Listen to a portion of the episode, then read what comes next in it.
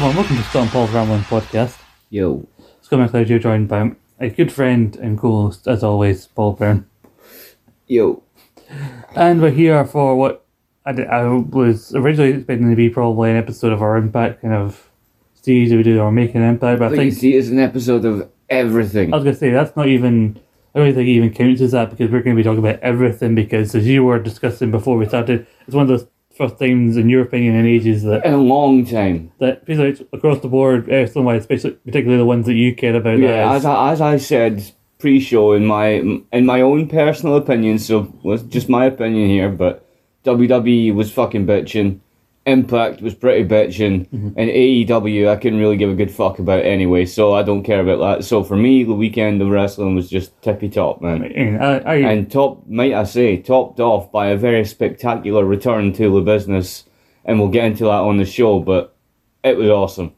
and you know, I, I checked out and like as in I checked Twitter and YouTube highlights of Yeah. what AEW was doing. Fucking poor Pac. They were doing on the Friday of we doing them wrong? Well, no, I think the Friday of uh, SmackDown and Beverly they had Rampage, and what they usually would do is after when they do their these annual these quarterly Battle of the Belts, they would do Yeah. tape it after Rampage and release it on Saturday. No, they were saying we're going to do it live. So Pac ended. He's got two belts. Well, he had two belts. He defended one at the end of Rampage, and they kicked off Battle of the Belts immediately afterwards. Then he went to defend his other one he retained both, and then he lost one of them on the following Wednesday. So oh, great. Been a, been a busy boy, his old Pac. Yeah.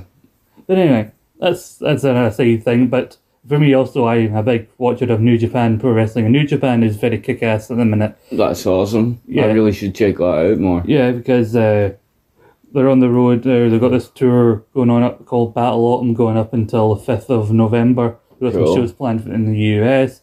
There are shows that they did at the start of October Royal Quest 2 Park Nights 1 and 2 of both finally on New Japan World, their streaming site. Night one main event has, I'll say, a match of the year candidate between FTR defending their IWGP tag titles against Aussie Open.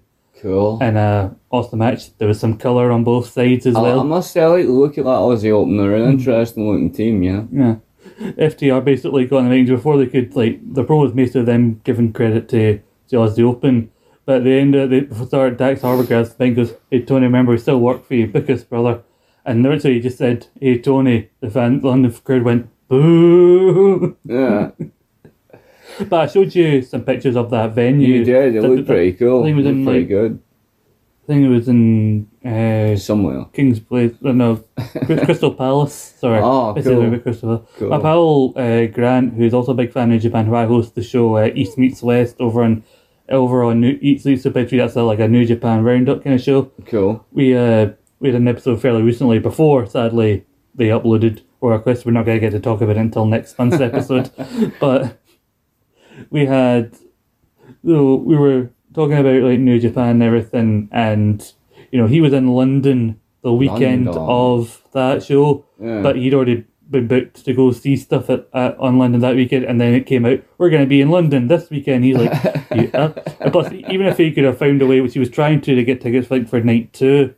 He said he probably couldn't. It probably wouldn't have been worth it because I think that weekend they were doing train strikes anyway. So Yeah. getting to and from the venue, despite the fact that I showed you pictures of the venue, how full it looked. Oh, yeah, yeah. It would it would have been a pain in the arse if you were relying on public transport to get you to and from the venue to wherever you were staying in London.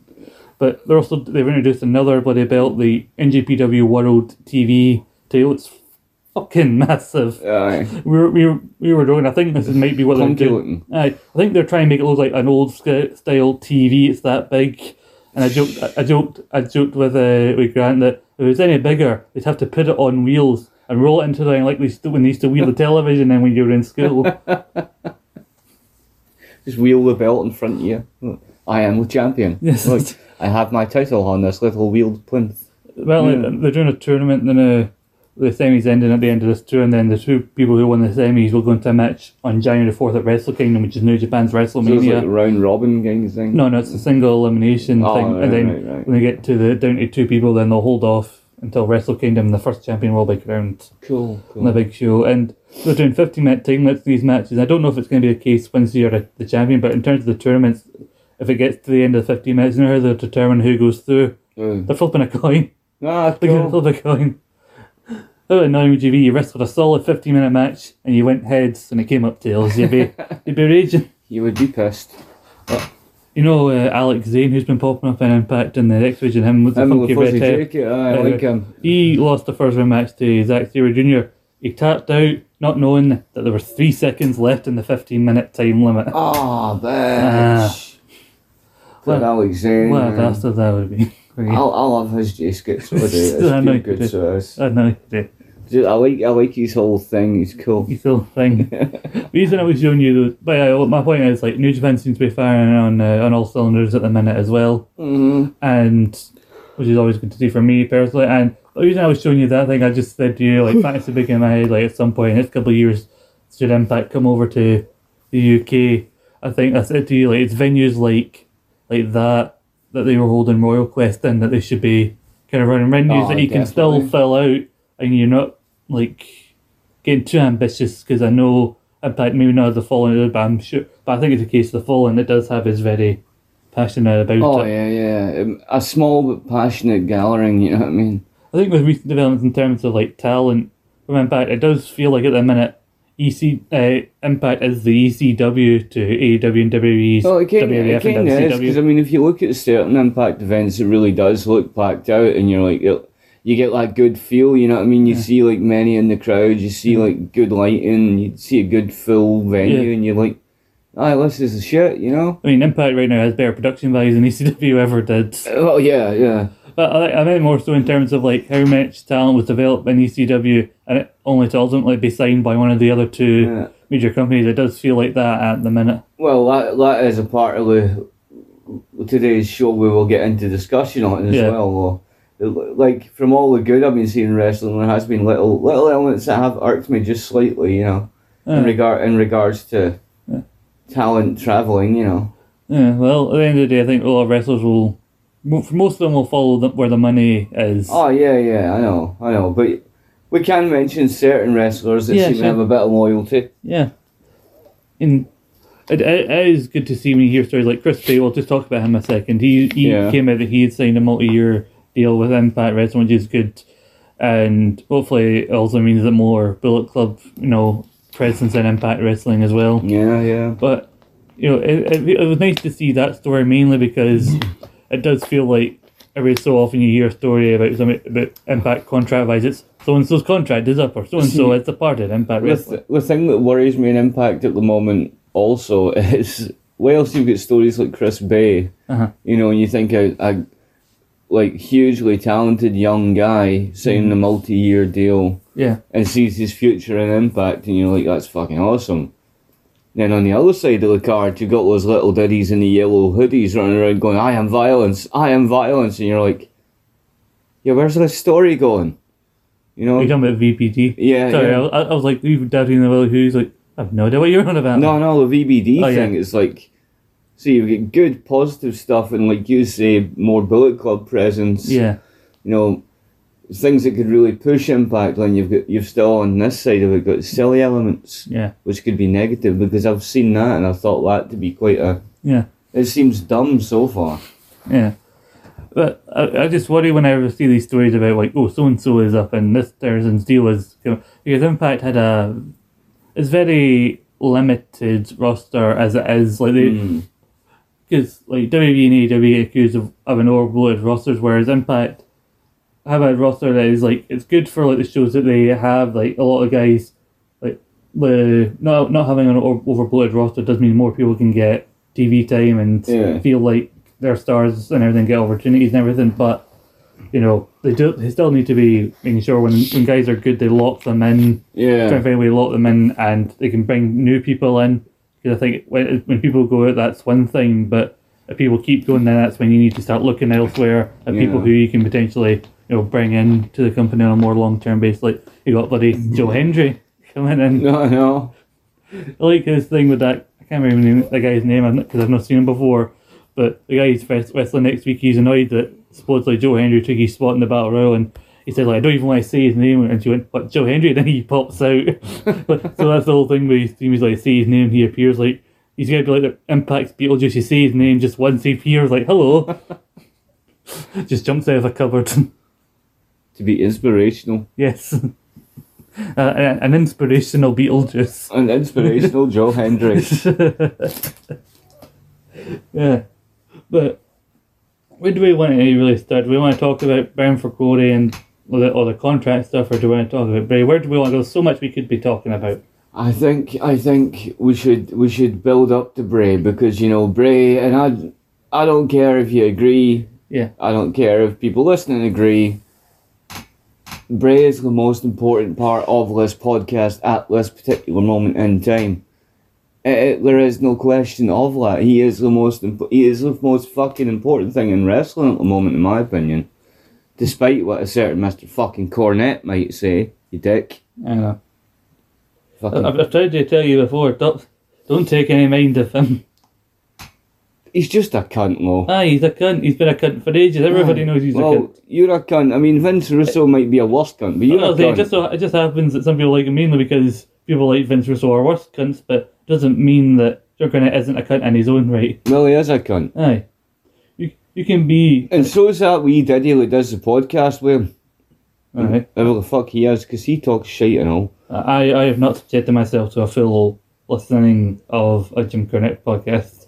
Well, I did a wee bit because the last, the first couple of ones I listened to, he actually seemed to be talking some kind of sense, but he does on occasion. But you know, but mainly because you know I, I knew that if I did listen, I, I wouldn't really. I'll listen, I'll hear something, I won't agree with it. I'll get annoyed and I'll turn it off. Best not to listen. Aye. Because if he says something that's noteworthy or controversial enough, I'm sure it'll be quoted by somebody and they'll share it and they'll tell me what he said. Or you'll tell me. See, Aye. like you're telling me now. Aye. But let's talk about Bound for Glory, shall we? We shall. We shall. Uh, Impact Digital Media title on the pre-show. Mm-hmm. Bloody Fandango, or formerly Fandango, now Dirty Dango. Do you know, I didn't even realise that was him. Didn't realise, I just thought, oh, he looks cool, like him.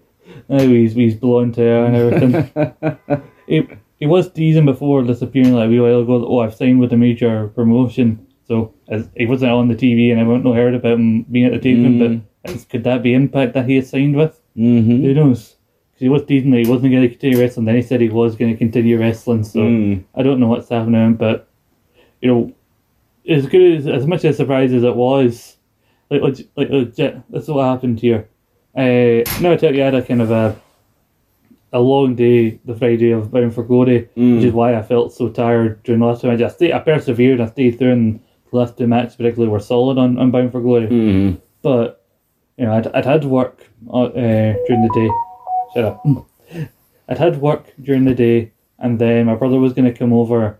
And he didn't get there till about back eight nine o'clock, and so we're all chatting. He, him, my mum, my dad, all chatting, and then uh, his and my, he, or I was going to stay over. He was going to watch Bound for for Glory and everything Mm. and we he gets a call from me. his missus about back at ten.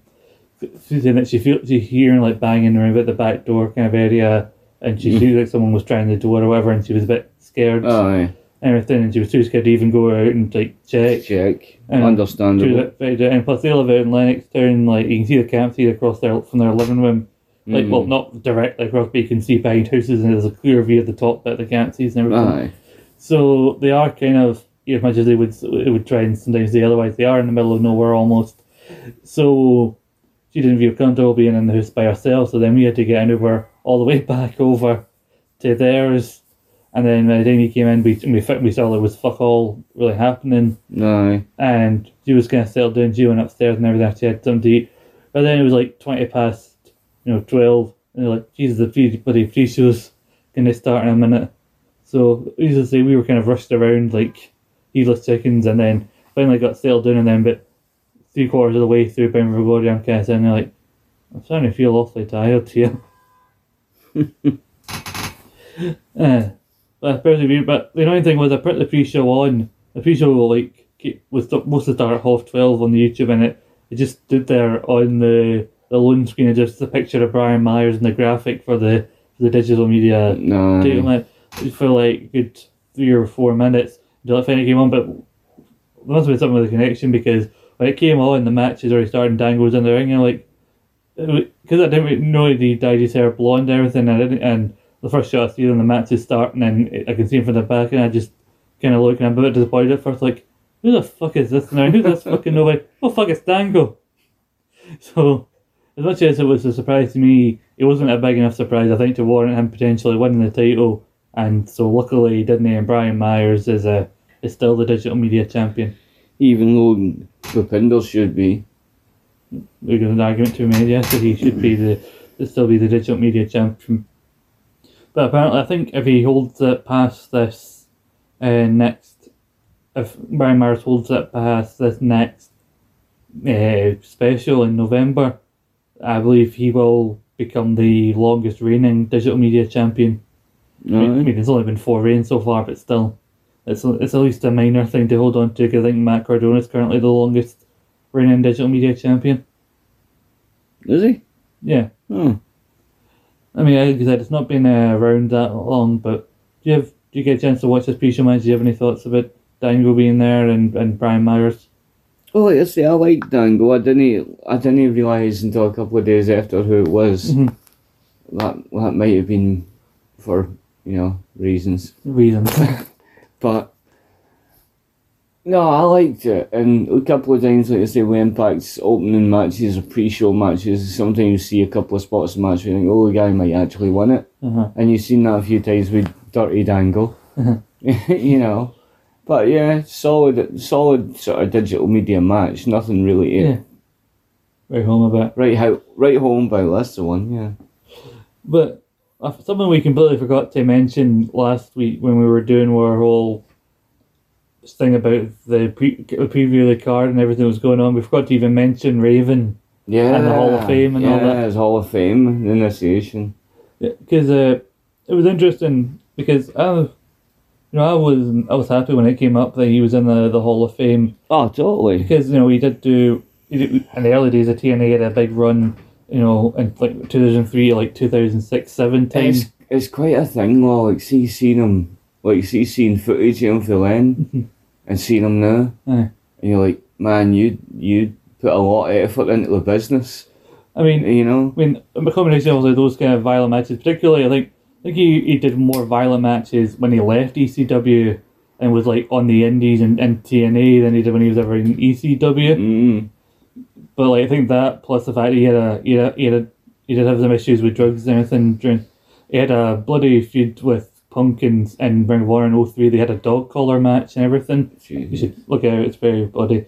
But that and it was based on all because Punk was in the midst of his early I'm straight edge thing plus so that was a natural thing Mm. like where Punk would, would chastise Raven for like guys like me and Ring of Honor were fighting for these opportunities that you pissed away because you were an addict and all that Oh, shit. of like an, an early prototype version of the CM Punk Jeff Hardy thing. Yes, but even then, like even though there were some bars, a lot of bars in the Jeff Hardy feud, I think they were definitely a bit more restrained from what they could say in WWE in two thousand nine. Whereas on the on in two thousand and three with Punk and Raven and Ring of Honor, they're like, nope, say whatever the fuck you want.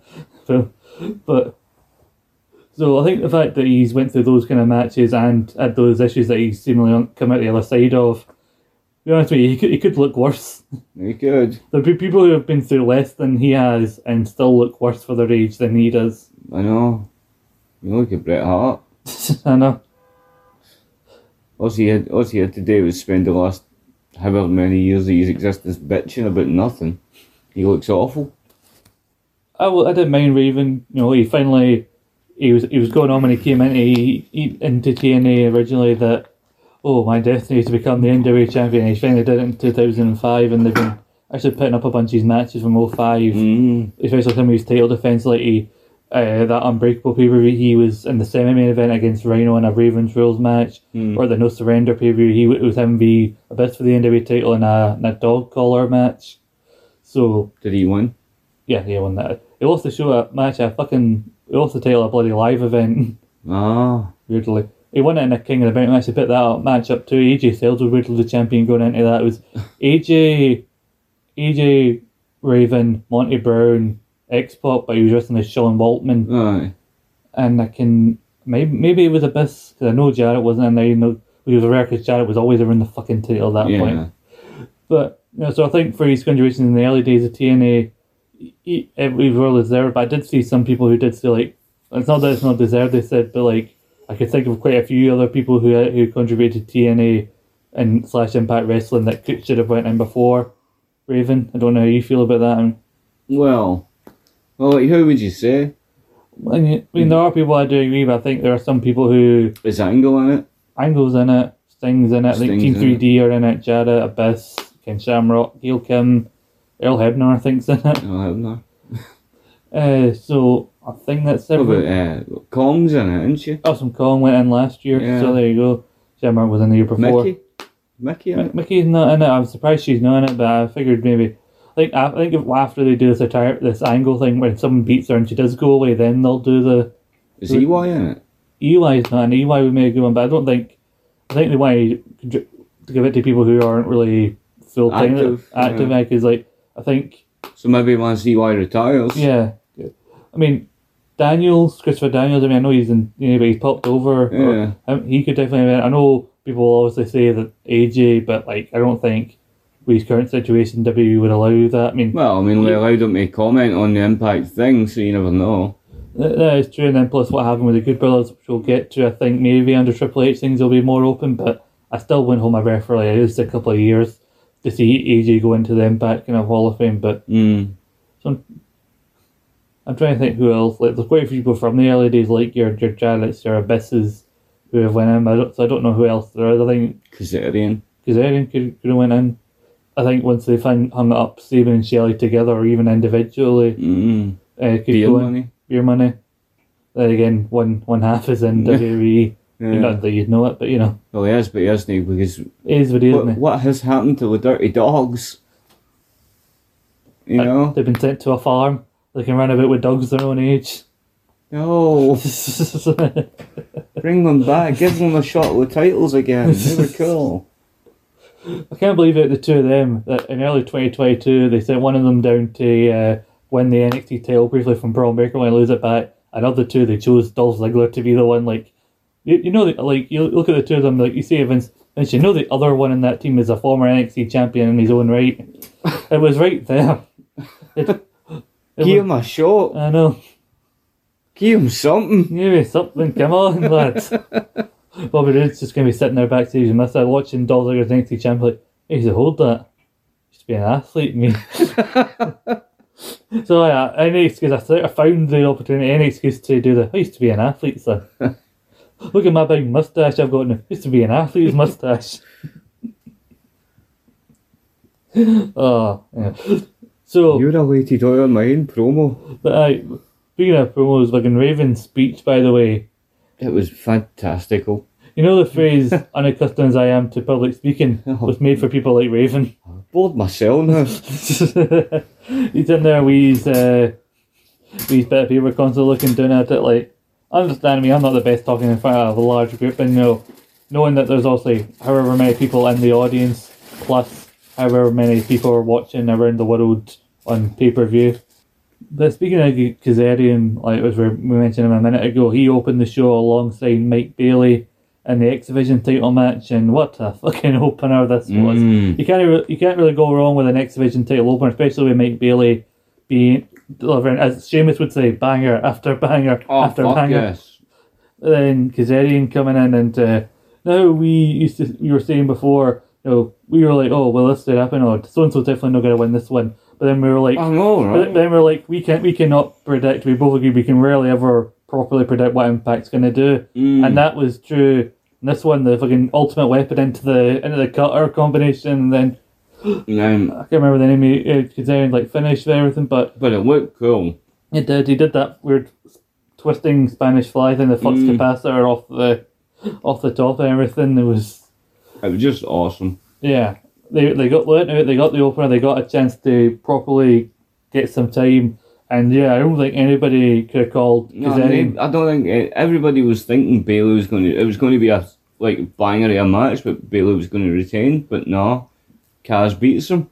It was like it was like ten or eleven. This was his tenth or eleventh defense, and they were talking about oh going for the record because the record is thirteen defenses by Christopher But- Daniels. Daniels, yeah. So I thought that was opening. I was leaving the door open for a Daniels appearance right as he's about to get to thirteen. You know, Mm. it's kind of like what they're teasing on it and SmackDown right now with the New Day coming back to the Usos because like you're about to break our regular tag champions. We want to get the tag titles back and keep our records and that. Well, I think that's likely to happen in Yeah. WWE. But You know, in WWE, generally, if you think it's going to happen, it's going to happen. like, but like you know how somebody on a football when a football team loans a player to another football team. Mm. I felt like that's what was happening with Kazarian. Like he's on loan from AEW. I know, right? But ah, I've got a point I really want to go into here, but we're not on to the actual Impact show yet. Yeah, but But we'll get to it.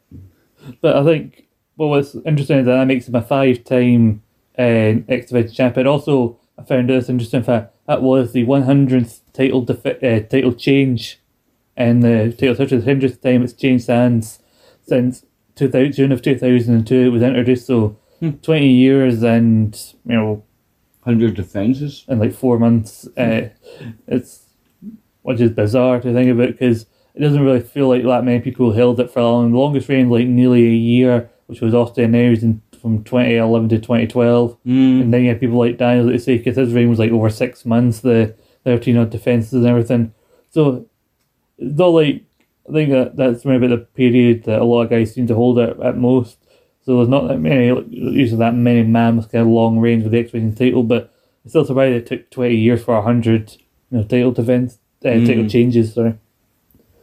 But, you know, I, w- I was surprised and definitely kicked off the pay per view in, in a big way. The fans seem to be all into this match. There were quite a few Kazarian fans. Like, what did you think of the venue, by the way, that they, they had the setup in, in Albany?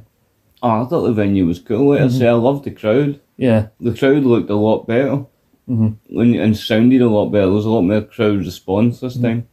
I was annoyed during the taping because there were one or two matches where I don't know where the fuckers had gone or if they, or somebody even bought the seats, but right in the big, uh, the upper deck bit along the hard cam side, there would just be a bit where there were one or two empty seats, which I always hate to see empty seats in a thing, but because you know people can easily poke fun, oh look at the empty seat, but it was just the fact there was a big crowded section and then just frick, fan, fan, fan, empty seat, fan, fan, fan, Mhm. like person, person, couple empty seats, person, person, person. Like, where are these random people who have, where are these random seats doing? Oh, empty.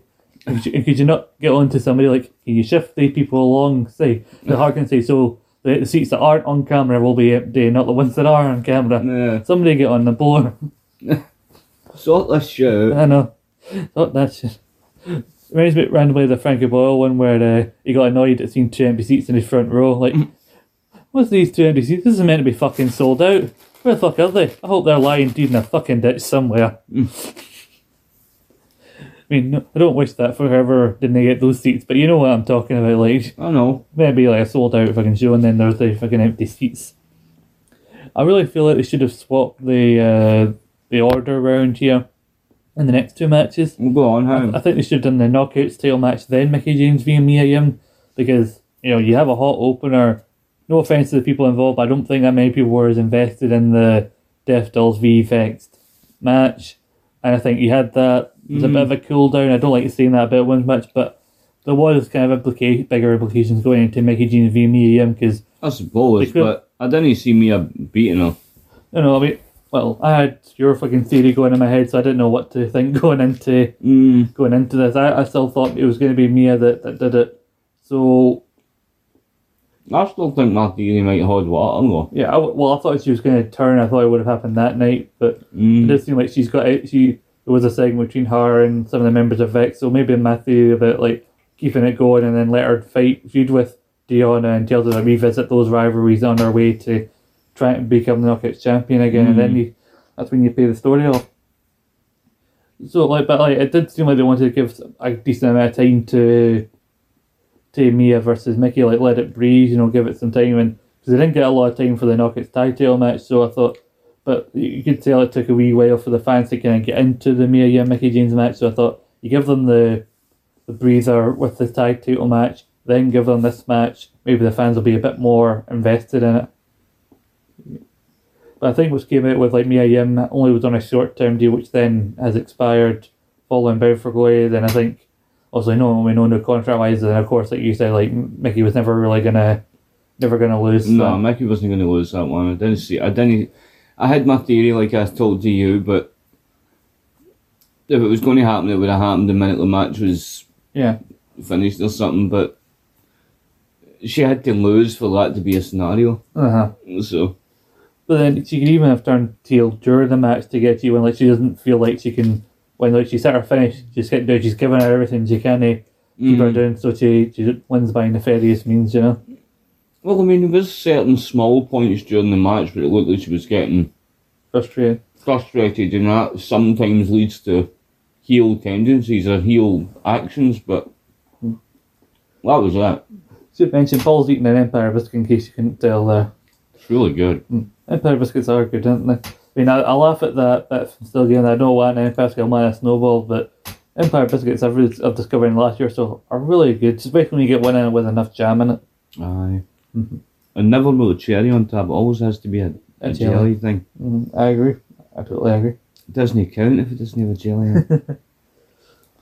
Only need a, a cherry thing on a Belgian bun. hmm It's a Bel- oh, a Belgian Or bun. a cherry bakewell. Then again, Aye. cherry bakewells are I'm not a big fan of. Oh, I like them. I like them. But I like cake. of course you like cake In cake. general. Everybody loves cake.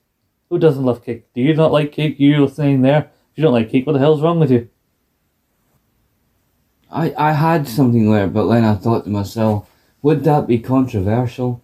Well, if if people if people hear it, then it will not be considered too controversial. If they don't, Well, no, I won't because it, it will be controversial. Not not in any crass fashion, but it will be controversial nonetheless. okay then. I'm just gonna move on from that weird tangent. But enjoy your Empire biscuit. I will. But uh, so Mickie wins the match. I don't know what's gonna happen with Mia Yim. They did. There was reports that Triple H was interested in bringing her back over to WWE. Mickie James. No, uh, no, Mia Yim. Oh, Uh, but Mia Yim um, also has her, her now husband Keith Lee over in AEW. So where she'll go, nobody knows really just yet. well, surely Keith Lee's told her just how much of a shite show it is. She might not want to go there. Well, you know, we don't know how Keith Lee feels. Keith Lee's probably sitting there going, honestly, and it's pish. Go to WWE, you'll be better off." Keith Lee was just a tag team champion over there. Like, well, he lost that a couple weeks ago, but he was a tag team champion. That doesn't count for shit later. Oh. Just saying, like he may not be, he may enjoy himself. We don't know him. Have you seen the fruit what, what runs the place? Oh yeah, him who's definitely not on cocaine and he's Oh, before his appearances. Like, look at look at look at his eyes. Probably that that's twitchy guy. aye. It's freezing out, but he's still sweating somehow. Mm-hmm. But moving away from He's, he's rattling. Well, yeah, it was a really good show, didn't it? my hero want to hear about screenplay I'm running? uh, but moving on to the, the, the Death Dollz, I think it's now the kind of collective name for this trio of of Taya, Rosemary, and Jessica. I, I've come around to them. I like them. if you like, you fun. Jessica. Yeah, So- they're so- fun. Someone had a sign during the Impact taping. Well, It said sick, but they did it with two eyes, kind of like how Jessica yeah, does it. And they were Mhm. holding up every time there was a good like spot, like sick. But I, I, I wasn't the biggest fan of Jessica, but even even then, after watching the way back when she does it with a seat and a cake, because I'm sick. That, that got me. That made me laugh. no, she grew on me. yeah, and then the whole thing. of- It was an okay kind of story, you know. Like, like I said, I, I said some people weren't as invested, but it was it was a case of oh, like we don't trust Jessica. She'll fuck it up for us. Then oh, it turns out she didn't fuck it up for us. No, I won. Yay. Yeah, I there was much rejoicing. Yeah. Uh, It's weird what's happened with the Knockouts title. I don't know if you've noticed this. I think I might have mentioned it before, but it's a case of a team wins it. The next special, they have a rematch with the team Mm, they won it. it. With they have a rematch with the team they won it from. Then the very next thing, a new team comes along. They lose it to them, and then the cycle repeats Mm. with when it's rematch, new team, lose. Because you know, you had uh, the inspiration You did. win it and have a rematch with uh, Decay. Uh, their match with the Influence was delayed because of COVID reasons and all that shit. Influence win it. I think they had a rematch. Then Influence lose it to Decay. Mm-hmm. I don't. I don't know if had, they had a rematch or anything, but I Then- think they went away before they got a rematch. then they lose it to Vex. And then now they've had this rematch with Vex, but in a different combination. So will Vex get a rematch? And then who else is there? You got Tasha and uh, Savannah Evans, but I think that's about it. Other than Vex and the Death Dollz, you get Killer Kelly to have a tag team partner, but you know, I don't think anyone would feel safe tagging with Killer Kelly. no, probably not. I still, I still maintain it would have been cool for her to come out and choke out Brian Myers for the digital media title. I think it would have been pretty cool. Or just, you know, for the sake of choking out Brian Myers. You know, Yeah. I don't really give two fucks if it's for his title. She can choke him out if she wants. She's a dick. Yeah.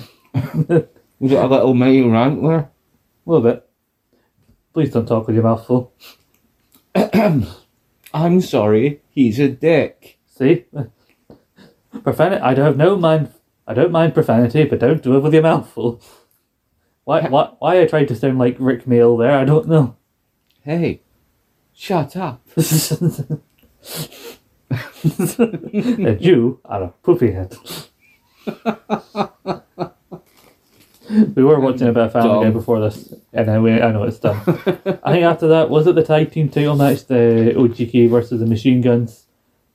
I believe may Probably. Yeah, I think it was. Solid match. Again, I didn't think the machine guns were, were going to win, and then they, they didn't. Of course, Maria uh, got involved. Yeah, she's she wanted did. to. Bloody Judas. But then, uh, like she was teasing whether or no more was going to go, particularly the OGK, because she said like we've been talking with Scott D'Amore, but then we've also been talking to other people, and Oh, but you have. and then they showed up. Uh, notice no no no belts with them, no belts with them, no mention of their Impact Tag Champs. No. Ah, and uh, I don't want to act like I'm giving away spoilers for a thing that's been taped, but uh, taping was the day after Bound for Glory, and they just so happened to have a tag match, tag title defense on this coming week's Impact, Mm-hmm. just after they showed up to a thing without tag titles. Mm-hmm. I wondered if they're going to lose those tag team titles at that taping. And who is it we're facing at that? Uh, the match that's already taped but is coming out on Thursday. Heath and Rhino. Oh, seriously, to them? They might not hold it for very long. Ah, but still. Jesus Cake Boy and the fucking Ginger Grandpa? Well, the whole well, his whole thing is what being annoyed because Honor No More took out Rhino, and he's been sneaking up on them. So Oh, fuck Rhino. Fuck him right in his Jesus Cake ear. you really aren't going to let go of the Jesus cake thing, are you? no, I'm not gonna like. And I, Rhino's a fud. And so is Heath. The two of them are dicks. They better not hold on to their belts for ages or cunts, the two of them. Well, they might hold on to them for ages anyway. But I do think I do, pure put me in a bad mo- mood now, so it is. but one one positive for AEW is them showing up to confront FTR who hold the the IWGP and Ring of Honor tag titles, which uh, OGK have held and their respectively in the past in separate reigns. Uh, is that them challenging them? I'm hoping is a sign that they've got that they're they're almost they're this close to you know figuring out what the fuck they're going to do with Ring of Honor and like in terms of them getting a television deal, which they've been talking about getting for them for ages. But Tony Khan asked me like, "Oh, how's that coming along?" You like, I can't talk about that right now, Mm. like because you don't know what's happening, is it? But I'm hopeful them showing up to have a feud with FTR, which I'm sure will produce some classic matches. And, and I know that sounded like I was saying that sarcastically. It really isn't because they're OGK are a good team, a great team. FTR one of the best teams going right now. yeah. So I'm hopeful that means that you know a Ring of Honor TV deal is coming. Like the Friday show Rampage, which seems to be where a lot of the Ring of Honor related stuff and the guys on the roster who have Ring of Honor titles seem to defend them, is on the Friday Rampage show. And I've been saying this multiple times when I've talked with guys on ASR. Like I've been saying, like Tony, just give them Rampage. Nobody, even people who who regularly watch AEW, wouldn't give a fuck if Rampage suddenly became a Ring of Honor related show. Yeah. Like no, no one would give a shit. Just let them. Just just so that you can put all your Ring of Honor guys on this thing, and everyone else on the Dynamite show. If they, if you have time to get them on, if they're good enough to get TV time, they get on Dynamite, and then your show won't feel like such a clusterfuck all the time, and maybe people will stop giving you such a hard time. You know? I, I wouldn't. no, I But mean, I'm terribly biased. Again, you don't even watch it, so fuck it. But I'm just saying, like, even those who watch it, like AEW and actually like Dynamite, are commenting on basically that it's in a bit of a state, which is putting it nicely. But, you know, I, I guess, uh, well, you know, they, they retain the tag team titles here in a solid match with the Machine Guns, because you, can- you can always rely on the Machine Guns if you want to get a solid, like, tag team match. Yeah. and which, goes without saying. But I think again, the story with Heath constantly jumping out and attacking members of no more. I guess they thought, well, we want to have the surprise of Rhino coming in the Battle Royal, and so. But really, I don't know why they couldn't just have Rhino come in and have that match at Bound for Glory and, and forego the whole machine guns thing. But anyway, the storyline's been paid off. It looks like OGK particularly are done. Buddy Vincent was hanging about backstage allegedly at uh, a Raw tape, and Eddie Edwards, he, they quote, haven't seen or heard from Eddie Edwards, but Oh. I think Eddie Edwards is still under contract. But I think it's a case of, I've lost. I'm going to disappear for a while because I'm annoyed that I lost. Hmm. And then PCO's just left in a cupboard like, guys, he's still there. Guys. That's how they put with with with Masco he seed the other day because they had to put him in the cupboard to run off. Like, you just stay here. And he's like, You're coming back for me, right? Aye, I will be back, man. Aye. Vincent's on the phone with Maria and Mike. Like, you, you guys remember to feed PCO before he's left, before you went to Rampage, right? So it was your job to feed him. No, you're supposed to be feed. Fucking someone phoned Kenny. He's still hanging around Impact. Tell Kenny to feed him. Okay, he's like, I'm not fucking feeding him. He freaks me out. He'll try and strangle me. Oh, tell Eddie to feed him. T- Tell Eddie. Eddie's not phoning me back. That's because he thinks you're a dick. The while going, fuck all of them. I'm going to WWE. I'm good. Potentially, you know. We don't know really what else is happening. Uh, they said, oh, he was backstage. But that could mean a lot of things. I feel if I feel if he could be in whatever kind of thing that Bray is getting going, well, I feel that could be money there. Could I be. feel like that could be. Mm-hmm. Can I talk about my one low light of Bound for Glory? Yes, you can. Well, I'll talk about some highlights of this thing first before I get to the thing I didn't like. Let's talk about the Call Your Shot gauntlet. Eric Young comes out number one, and then there's a bit of a pause, like before entry number two comes in, and like, oh, it's gonna be him, it's gonna be him. I got excited. I heard, even hear someone in the crowd shout, say his name! And then out comes Joe Hendry, say his name, and he appears.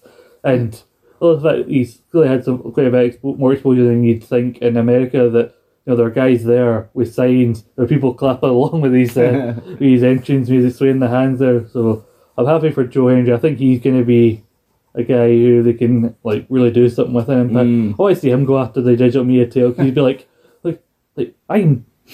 I was going to do my piss take of him and his Edinburgh accent, but I don't know if I want to do that. No, I don't do it. My name is Joe Hendry. Don't dare, Have you man. seen Have you seen all the hits that my videos get on YouTube? I should be the digital media channel.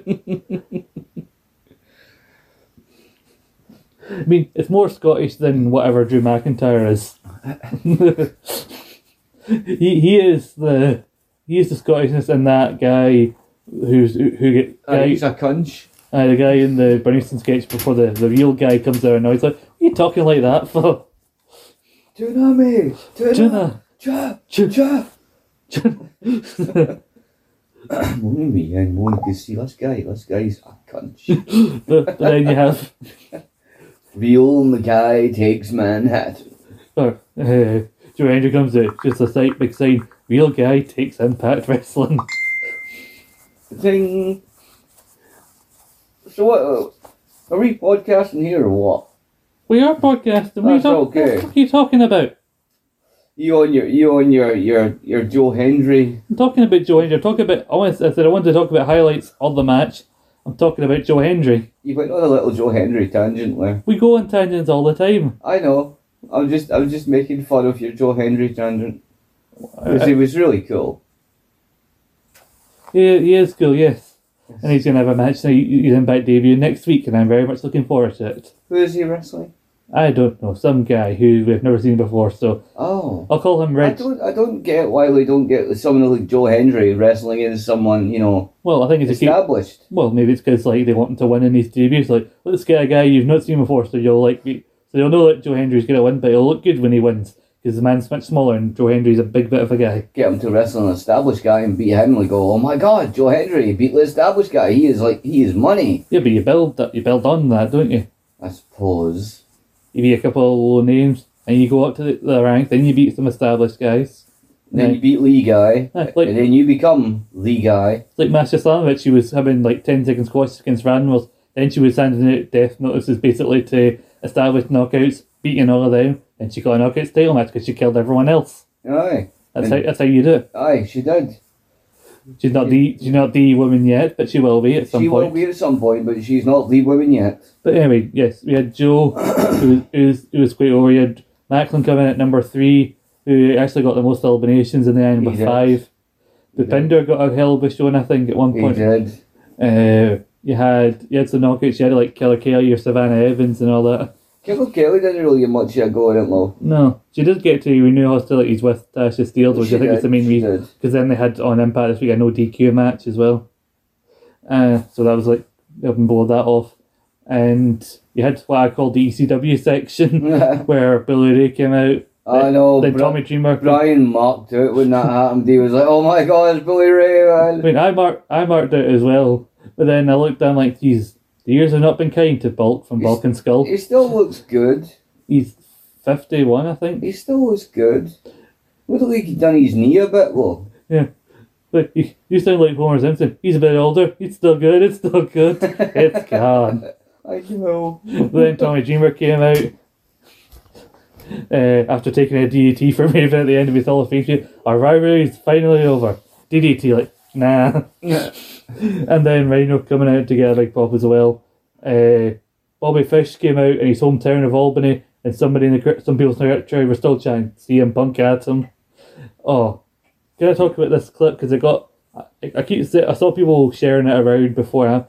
Bobby Fish at the opening segment of Impact when he was talking about like he was talking about Bully Ray being a liar and everything. Like, now you think that so and so's a scumbag? He goes, folks, where's the lie? He says that like just so casually, and then like no one's no one in the crowd reacts. Like it's just like it cuts to Bully and Josh in the ring. It's silent as he gets in. I literally, you can hear a pin drop as he gets in the ring, and there's just so many people sharing that. Like, God, this is awkward. Like, Jesus, poor Bobby Fish. And nobody cared. Nobody cares.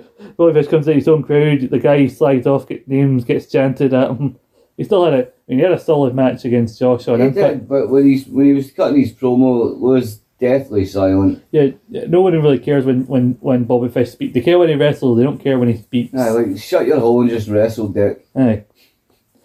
Uh, number B came in number ninety. Number twenty, I popped for that. I marked it like a motherfucker when Matt Cardona came back. Me and my brother was in like, yeah, like we're like, if Maclin does the win, I want him to fucking win it. he didn't win, though. No, he didn't. I was annoyed about that. My brother was annoyed that it was Bhupinder that eliminated him. I don't know why Bhupinder's cool, but Yeah, cool. then that continues on the thing with the major players getting back together again Ugh. against. Uh, well, maybe they'll, maybe they'll fight Keith and Rhino. I don't know. As a heel team. If we, if we, do you know what? If we take the belts away, silly old bastards, I'll be happy. Stupid Heath and Rhino. Ugh. But so you- Cardona gets eliminated by Bhupinder and everything. People are going flying, and then it gets down, it's getting later and later into the match. I think Maclin was in for the longest time because he was in for number three, and it gets to the end, down to the final six, final five. But I'm just sitting there like, why the fuck is Bully Ray still here? like, why are you still here? Were you starting to get concerned? Yeah. Like, it's not going to be fucking Bully Ray. They get down to the final two, like, okay, Maclin, like, we were like, yeah, Maclin get to beat a former, another former Impact champion because he's, you know, he's beaten Saved and he's fought, like, Missing and Callihan. He's been fighting all these former champions, former champion, Hall of Famer, getting that win on his way to getting the Call Your Shot trophy. I, I got to tell you, I'm going in, I'm like, this is, uh, this is Maclin's match to, to lose here. And he loses with a with an arse suplex, basically. That whole that fucking bubba bomb. The I lift you up, but you you take the impact on your arse, Aye. and that. But he also takes impact on his arse. But he's well enough to get up. But apparently your arse is too sore for you to kick out. Never really liked the bubba bomb, if I'm honest. Anyway, But yeah, then Bully Ray wins the Call Your Shot trophy, and I was not a fan of this. you're not. No, Brian was. uh, oh, I am not Brian. Brian, Brian was hell excited. Well, that's where Brian and I differ. We are individuals with our own opinions.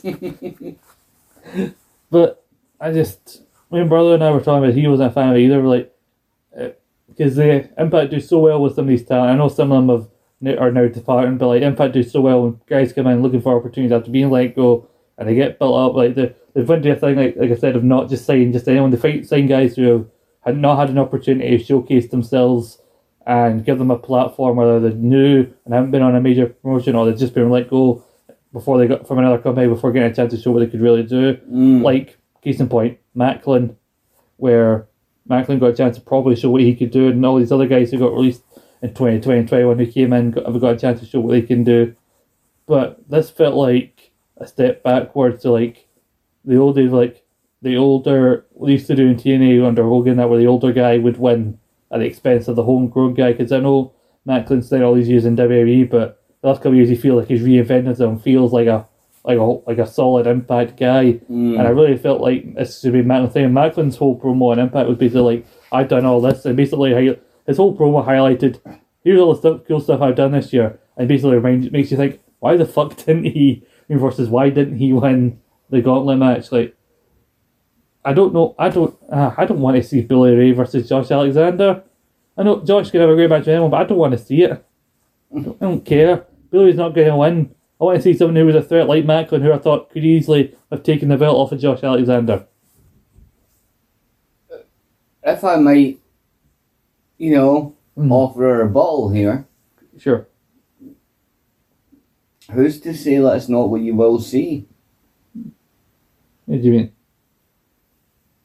Oh, I mean, in this day and age, the thing like call your shot trophy really doesn't mean a good goddamn thing. You know, we could have there could be a match held for that trophy. The call your shot gauntlet could end up being some kind of multi-man match. Mm-hmm. There's many scenarios, and ultimately Maclin could still come out on top of it.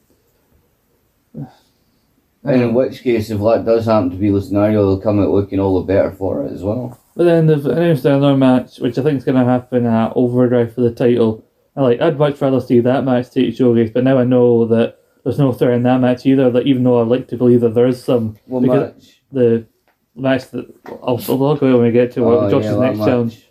Like I like to think that that has more threat to Josh, but I'll know that because Bully Ray's hovering in the background and they still had to do that match, then that, that, that nothing's going to happen there.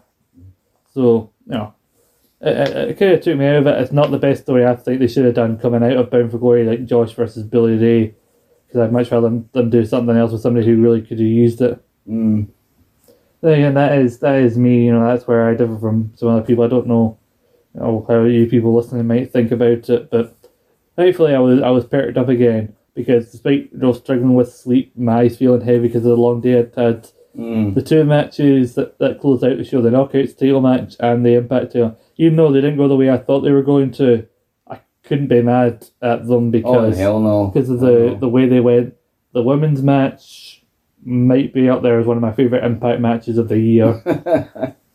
just it was a it was a stormer of a match. they were just dropping each other with all their big moves. You never knew where what was going to happen, No, and you know. The idea of like the idea of working and stuff like just getting to see two women go. Like, it just doesn't have to be men's matches with your proper like forearm and like being stiff no, with they the were, other they, one. were, they were going hard on each other. yeah, they were just battering one another, and you know the finish, the Grace driver off the middle rope. I know. that like they all they kept their, hitting their finishes, and then you know I know I've kind of grown tired of the oh they grab the rope spot, but you know it kept you invested in the match, and then when they hit that move, like okay that's got to be it. I mean Yeah. I won't be mad at myself losing this way because like you know.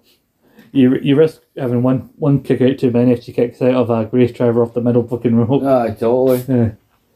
Like, did she kick out of the muscle buster at one point? She did. Yeah. Aye. So there you go. She's already kicked out of the bloody muscle buster, and we've seen how that's nearly fucked some people up. That Mm. move, even by the guy who fucking is famous for doing the move. Is it famous to injure people with it? But I, I was happy with it. Maybe That's Samoa Joe, right? yes, more Joe. Remember Tyson Kidd? Yeah, yeah. he- his career ended because of a botched muscle buster. No, I heard. I heard he's up and about again, quite fit and active again. Well, yeah, well, he wasn't any like paralyzed or anything, but his neck injuries were it's used, but he has been like an agent, and you know Yeah. he's quite credited with his his agent work and everything. I heard. I heard rumor some time back there that he he'd considered seeing if he would ever be eligible for wrestling again, but he doesn't think it's going to be possible. Well, the thing because you never know now because like Edge and Paige, like Yeah, yeah. Brian and all that. You know, people have come back from from those kind of injuries before, but you know, but you know, I've heard with his agent work, particularly whenever, whenever it comes out who who was the agent for which match, he's done a lot of work with the women's division the main roster, producing Mm. some of the, some close matches and that. Like I think he might even been the producer in the ladder match from from last weekend. Yeah. So, like, and I think he's like been a producer in like the women's Royal Rumble in the past couple of years. So That's really cool. seems to know what he's talking about and everything. Uh, because he'll he'll have that experience. But this match here, I think does this kind of go with kind of what we were saying before? I mean, she's not a heel like your the initially suggested, but the idea of working up, up to maybe even a hard to kill Mickie versus Jordynne, where we see the Mickie heel turn or even Mickie being forced to hang it up. Mm. I think that could be the case. Yeah, I don't know what Mickie do, what uh, Jordynne does with that overdrive, which is the next special in November. Who's she wrestling in that? I was gonna say I don't. I don't say I don't know. I'm wondering Mm. who who she'll get. They'll get the face. No, give her give Giselle Shaw a one month you know program. Let Giselle Shaw have a shot at the title. Mm, mm. I wouldn't mind it. Well, either that or she could end up having a Masha rematch. Could be a rematch. You know, Yeah. there's a thing with Vex kind of coming at Mickie, so maybe they could do a tag match to then build to the the one on one thing where like Mickie and Jordynne versus Vex uh, Overdrive. Mm. The name Overdrive gives me big vibes of like that over the limit pay per view that we used to do in the early 2010s. Aye. They only did, a, they did like three of those. I think that was only three. yeah, Aye. only three. Uh, Some there was some particularly decent matches on a couple of them. Yeah, yeah. I I think recall. an underrated one. I think there are a couple of ones at the 2012. Like they had a four, which was Jericho, Del Rio, Orton, and Sheamus for the world title. And that same show they had Punk Bryan for the WWE title. Sure won the four. Uh, Sheamus, I think he was the champion at the time. And I think Randy and Jericho may do something, and then Jericho got suspended for kicking the, the flag in Brazil, which they didn't know was a thing. And then legit actual security got on the ring and confronted him, basically said, like, you need to get on the mic and apologise or you're getting arrested. like, he could have been arrested that night. He told them all about it in his book and everything. Jeez. But uh, and then they had to suspend him. But so that that match, I don't know what's happening there. But then we had the main event: Eddie versus Josh Alexander. All the you had Alisha and her Eddie's kids in the front. Then you had uh, Josh's family there. They, they were implying that what they end up could the end that basically Alisha basically implied she might leave Eddie depending on the outcome of this match, Oh, which is a weird thing. I've got to say honestly, if I was Eddie, I I could see no downside in that situation. you know, She's turning the winds against him though. I could still see no downside in that situation. I've seen her, I've seen the kids. I thought, you know, I leave her to it, man. Just go with your crew. Oh, you crew have fucked off on them. Well, three of them have. Uh, but this match again, given plenty of time, I was psyched for this one because I didn't know where this was going to go yet. Also, yeah, they all no Mm. more attempted interference, everything, but it didn't really take away from the match. To it, Josh, I think this is legit got his nose broken during the Mm. match. He's all bloody and everything, but I think that made him look more like menacing and more badass when he was coming, making his comeback Aye. just to just Eddie straight up like these guys pretty much a couple of times straight up dropping each other on their fucking heads. like Eddie, I know you're a big fan of Japanese wrestling, but can we chill with the with the dropping on each other's heads? Stop it, stop it, he's already dead. Yeah, it's the fucking spot where they, they expose the ring mats on the outside. Oh, where he was no. trying to his finish there. It looked rough as well. I like the kind of combination that, that Josh is coming on now. The uh, you know the power bomb kind of backbreaker thing to then flip Mm. them over into the the C four spike. Aye. but it was said C four spike that ended the match, and Josh Alexander got to got to actually retain the title this time, and a Bound for Glory gets to stand tall in the main event, That was cool. and then on no more attacks on the set up a table. Out comes Bully Ray, and I thought like, oh god, not this, not Did again. you, did you think you were getting another? See, I thought we were getting a miss situation. well, not just a missed situation, but just like the, him getting fucked the minute he's won it again. no, just the idea of like, oh, he's getting fucked, but then that also means the title goes on Bully Ray in twenty twenty two, and it shouldn't. Ah, There's like not him, like anybody else coming out with the help of Honor No More, whoever, like Ring of Honor background, whatever. Great. Bully Ray, no. Plus there was a table there, but then the more longer they stare at each other, they're like, there's a swerve coming here. And then also they help fend off Honor No More and everything. Then Bully Ray gets in Josh's face like, I'm gonna be I'm gonna push you to your. I'm gonna be the most legit guy you've stepped in the ring so far in your time as champion. I'm like, are you though? I mean, I legit as in you're the guy with the most like accomplishments, probably the guy with the most storied career behind you. But are you though? But are you really going to be as much of a test for him as some of these other guys feel like? Are you going to be more of a test than Eric Young and or Tomohiro Ishii? Or those other guys? Like, really? You? Yeah. Like, and then the feed kind of went out, and then it came back as they put one of the guys from Honor No More through the table. Then it mm-hmm. cut out again. so clearly they didn't know how much TV time No. or pay per view time they had left. So that was an awkward ending, but match quality wise across the board, I could not complain. Mm-mm. Maybe with the exception of the ending of the Call Your Shot Gauntlet, but I've made my feelings abundantly clear Mm-hmm. about that. You have. I don't think uh, I don't know if you heard that. You. But my feelings about the whole Bully Ray situation weren't exactly helped all that much by the following impact, where it does feel like we got an idea of where the next couple of weeks or however long is going to be. Like we're like, oh, why didn't Bully call his show? Why didn't he? Like Josh was annoyed when when Miss attacked him when he was down, Yeah. and guys, I'm like, but then he's like, but Bully, you stabbed people in the back of your whole career. Why didn't you take your shot when you had the chance? Like, what are you? What are you up to? Mm. then he basically said, "I don't want to. I don't want to be remembered as the as the guy who stabs people in the back and does all these horrible things. I, I want to do it the right way. So you'll see me coming. I'll announce it at the top line. You'll know when I'm coming to call my shot." And then it was preceded by like some Moose and Maclin and Bobby Fish all coming out because they say why. They all made noise except when Bobby Fish came, Yeah, nobody made noise when Bobby Fish came out. and there was no rejoicing Yeah, because nobody came. the most noise people anyone made was when he said, "I'm from Albany." Hey! And then they was like, "Oh god, we can't take credit for that prick." No. Fucking CM Punk. But aye, someone joked like, like someone joked, Bobby Fish comes out and he's hometown. People chant CM Punk. It's probably his mum and dad. Yeah. But so they always came out basically saying like, "Oh, don't trust Bully. He's going to stab you in the back." And then, but they Scott D'Amore said like, you know, you can't trust Bully Ray. Like he's not really meant to trust me. He's not meant to be his ally. You know, he's he's just. It's just a case of like he needs to keep his head in a swivel, which like Mm. he was probably gonna do anyway. He's the world champion. Yeah, that's what a world champion does. I know, like like, the whole thing, like oh, well, one. So you do go one or two ways where it's like where either Bully proves like, no, I'm going to tell you ahead of time. This is when I want to fight you for that title, or it'll be a bastard and just attack him. So, but honestly, I couldn't care either way which one he does do, because I don't want to see Bully Ray as champion or fight for the title. But as uh, long as Calm, calm yourself. as long as Josh wins, well, this is what this is what you're fucking like all the time. Like, oh, as Have long as puff. as long as this dickhead doesn't win, I don't. I want this thing to happen. All that. Let me have my thing. Well, look, if you, I mean, think of it on my side of it. Partly the reason I'm smoking weed is because, yeah, I like smoking weed. It's what's Oh, I fun was gonna for say me. you need excuse to smoke weed. But also, I know we'll be talking about certain Extreme Rules again soon. And when we get to certain matches, I need to be calm.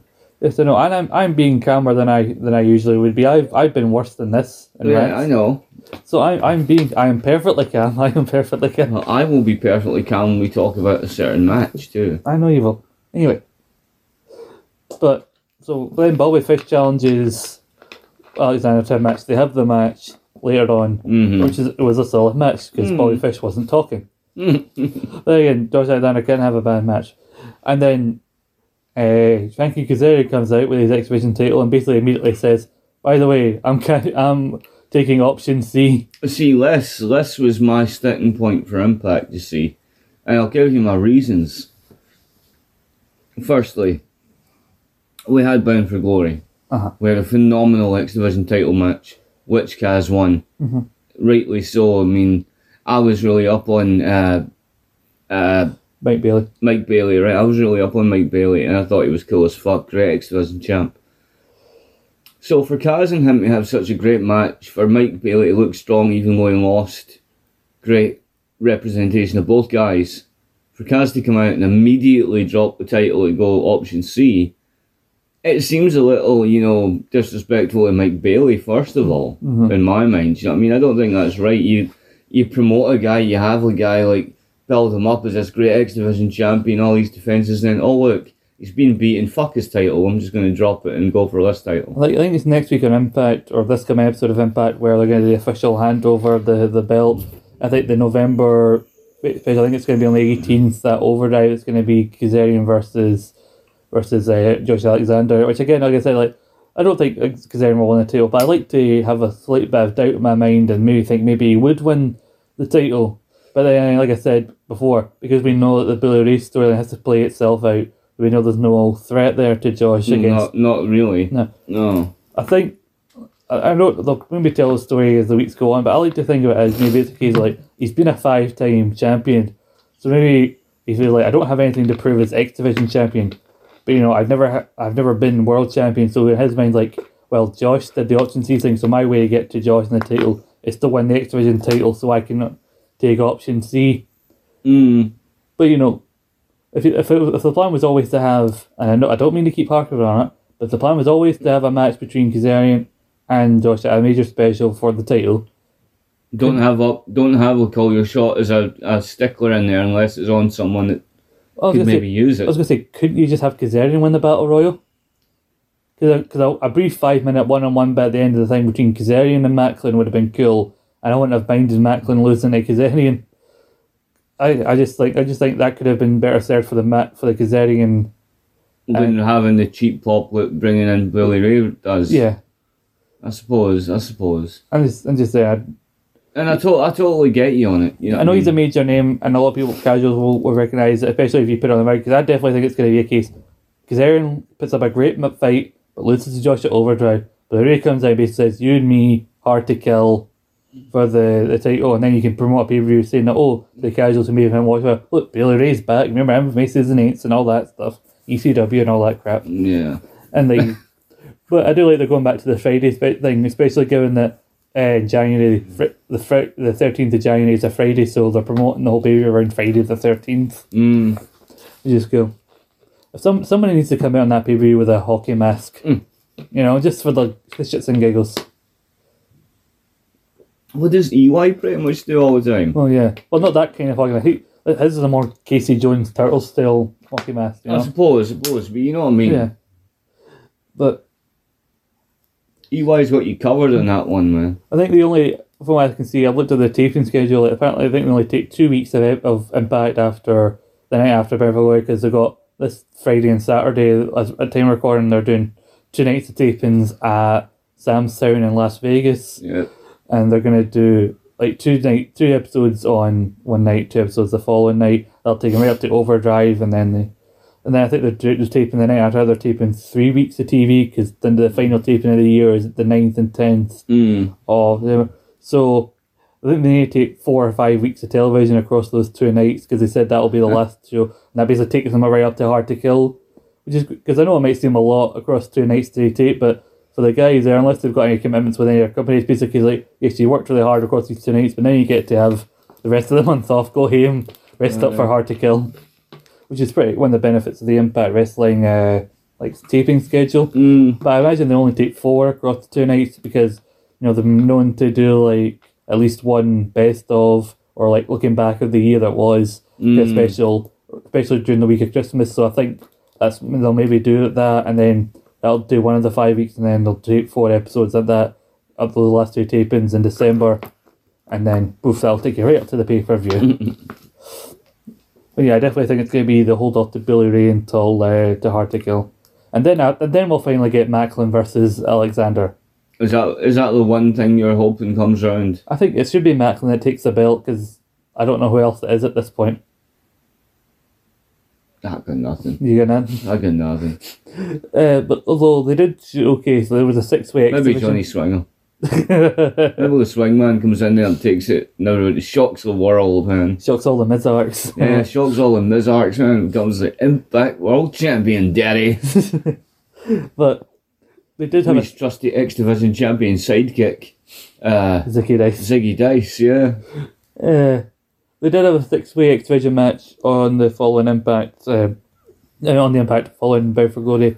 Uh, Taurus, Trey, Yuya Uemura, Alex Zayne, That was a uh, Laredo. Kid and Kenny King. Yeah, that With was Trey a great winning. match. And then you had Trey after the match, him and Mike Bailey kind of confronting Kazarian as he arrived at the arena, basically saying we're going to do. So I don't know what they're going to do. Maybe some sort of mini tournament that comes down to Bailey and Trey. Basically, that's what it's about. Mm, You know, Trey wins this thing against five other great guys, and then you got Bailey as the former champion. So mm, uh, I don't, I don't care whether any combination of the guys that kind of got right now is kind of solid. I wonder what's happened with Kenny King. I think is he because I don't I don't know if he fits in with the whole honor no more thing at the minute. So is he just going to stick around as his own thing in the next division? I don't know. I mean, most of Honor No More are gone or potentially gone. Yeah. Who have you got left? Eddie, Kenny, and PCO. Mm-hmm. I suppose we could have a few bullets left of the Bullet Club. Yeah. You know, Ace, Bey, and Juice Robinson. Robinson. Uh, oh yeah, Bey and uh, Austin are having a match against Bully Ray and Tommy Dreamer this weekend. In fact, I know, and I really hope we don't lose it. We don't need that shit. yeah, they, they don't need that shit, but they're gonna, it's going to happen. I have a You weird have feeling. feeling that's Oh, happening. well, on the or maybe, I think Maclin, like you said, might factor into this. I, I, how about this? Maclin costs them the match against Bullet Club. Maclin challenges Bully Ray a match at Overdrive. Aye, that'd, for the well, that, that'd be good. Yeah. That'd be good. I could stick that. Yeah, As long as, as long as Ace's, in it- well, as long as fucking Ace and Bey don't get made look shit, yeah, okay. because I, I like them. You know, Mhm. They're my dudes, man. Yeah, no. I think that's everything we got impact wise. Oh, we're going to talk about other some other guys that went elsewhere, but, but in a minute. But we realised we kind of went straight into it because we had so much to really talk about. We haven't really really discussed what's important here. Paul, how are you? Oh, I'm I'm just dandy, Scott. I'm great. Yeah. I'm I'm nice and high, and Yeah, you know, and I had a I had a great week. I watched some awesome shit. I watched people like I watched people's reactions on YouTube to Bray's, you know, return to Extreme Rules, Uh-huh. and subsequently on SmackDown. It was Yeah. super cool. And I watched this trailer for this horror movie called M3GAN. mm-hmm. It's a bit less like little chick has lost her parents, so her auntie gets her this like super advanced android fucking like kid doll thing uh huh, to be her friend and all. But then things get all sinister and shit, and it comes from Blumhouse and from the guy that did Annabelle and James James Wan. yeah. I think he's the guy that did that Squid Game crap, or whatever his name was. I don't, I don't, I, I- don't, I, I don't, I have no idea anyway. who was involved. With game. I But don't know um, about. yeah, it gets super sinister, and the doll goes all homicidal and shit, and it looks really good. So, and the thing is, the trailer's out now, but the film's not out until January. You know, but when it comes out, I definitely think that's something to take me back to the cinema. I'd go see that. When was the last time you were at the cinema? Do you think? Mm. Hmm. Hmm. That all man. Hmm. I seen uh uh what the fuck did I see? I think I seen Assassin's Creed or some shit. I think. I'm pretty sure that was 2016 or 17. That may have been the last time I was there, man. Jesus. Oh, there you go. Mm. I might see Trainspotting 2, but that might have been before that. So Uh, actually, I don't know, that may have been after. I think it was 2018. I went to see that. Yeah. No, I see that as well. That was kinda cool. It, it, it goes to show how much, you know, Scottish people get behind a mainly Scottish film because I went to see it like, I think it was five or so days after it came out, so it was almost a week, everything. But the Mm. cinema I went to see it and was still fairly packed out when I went to Mm. see it. Same for me. It's a weird. I, I never saw. I only saw Trainspotting one a few weeks before Train. Spot- I went to see Trainspotting two. What one did you prefer? I think I prefer Trainspotting two if I'm honest with you. Really? Yeah, Wow. there were just too many. There were a couple of scenes that were a bit too heavy for me in, in the first Trainspotting. It really First one, me. First one was better though. Like I say, people are allowed different opinions. That's what I'm. I know. I'm, Even, I'm, I'm just saying. Even, even if we were the wrong ones. I'm from my point of view. You're wrong, but anyway, I don't rub it in your face. Yeah, I do though. I'm I'm that kind of guy. you been up to anything else during the week other than watching cool wrestling and trailers? Oh no, mostly trailers and wrestling. Yeah, that was it. Mostly just trailers and wrestling. I, I was mainly television focused this week. Yeah. You know. Oh, and I watched like obviously I watched the new Beard. Oh yeah. You know. what you see recent one, the Team Pizza Challenge. I've seen the Team Pizza Challenge, and I also seen the one he did before that with the two burgers and the poutine. Yeah, You know, cool dude. yeah, yeah. You know, I don't. I, I still don't know if I agree with that spanking he took. Though. I You know, that, that was like, come on, Adam, man. I think I think it was, much. I think it was just for the, the thumbnail, like the like the idea that maybe maybe some weirdos out who tune in to see him get hit, but you know he's like, oh, it'd be funny in the video see someone see me get hurt. And he, and he took a fair whack as well. He did. He took a right skate in the backside, so he did. Right skating. You know, I've started doing in terms of like because uh, I've also been listening to these podcasts obviously, and uh, they had Randy Santel and that Katina on it as well in Mm. separate like interviews and that. So it was pretty cool to hear about what they were doing. She's a cool chick, man. She can put she can put the scran away and all. I uh, I watched. I've actually started watching some of Katina's videos. I really Aye, really aye. enjoy her. She's she's a, she can put the food away, man. Uh huh.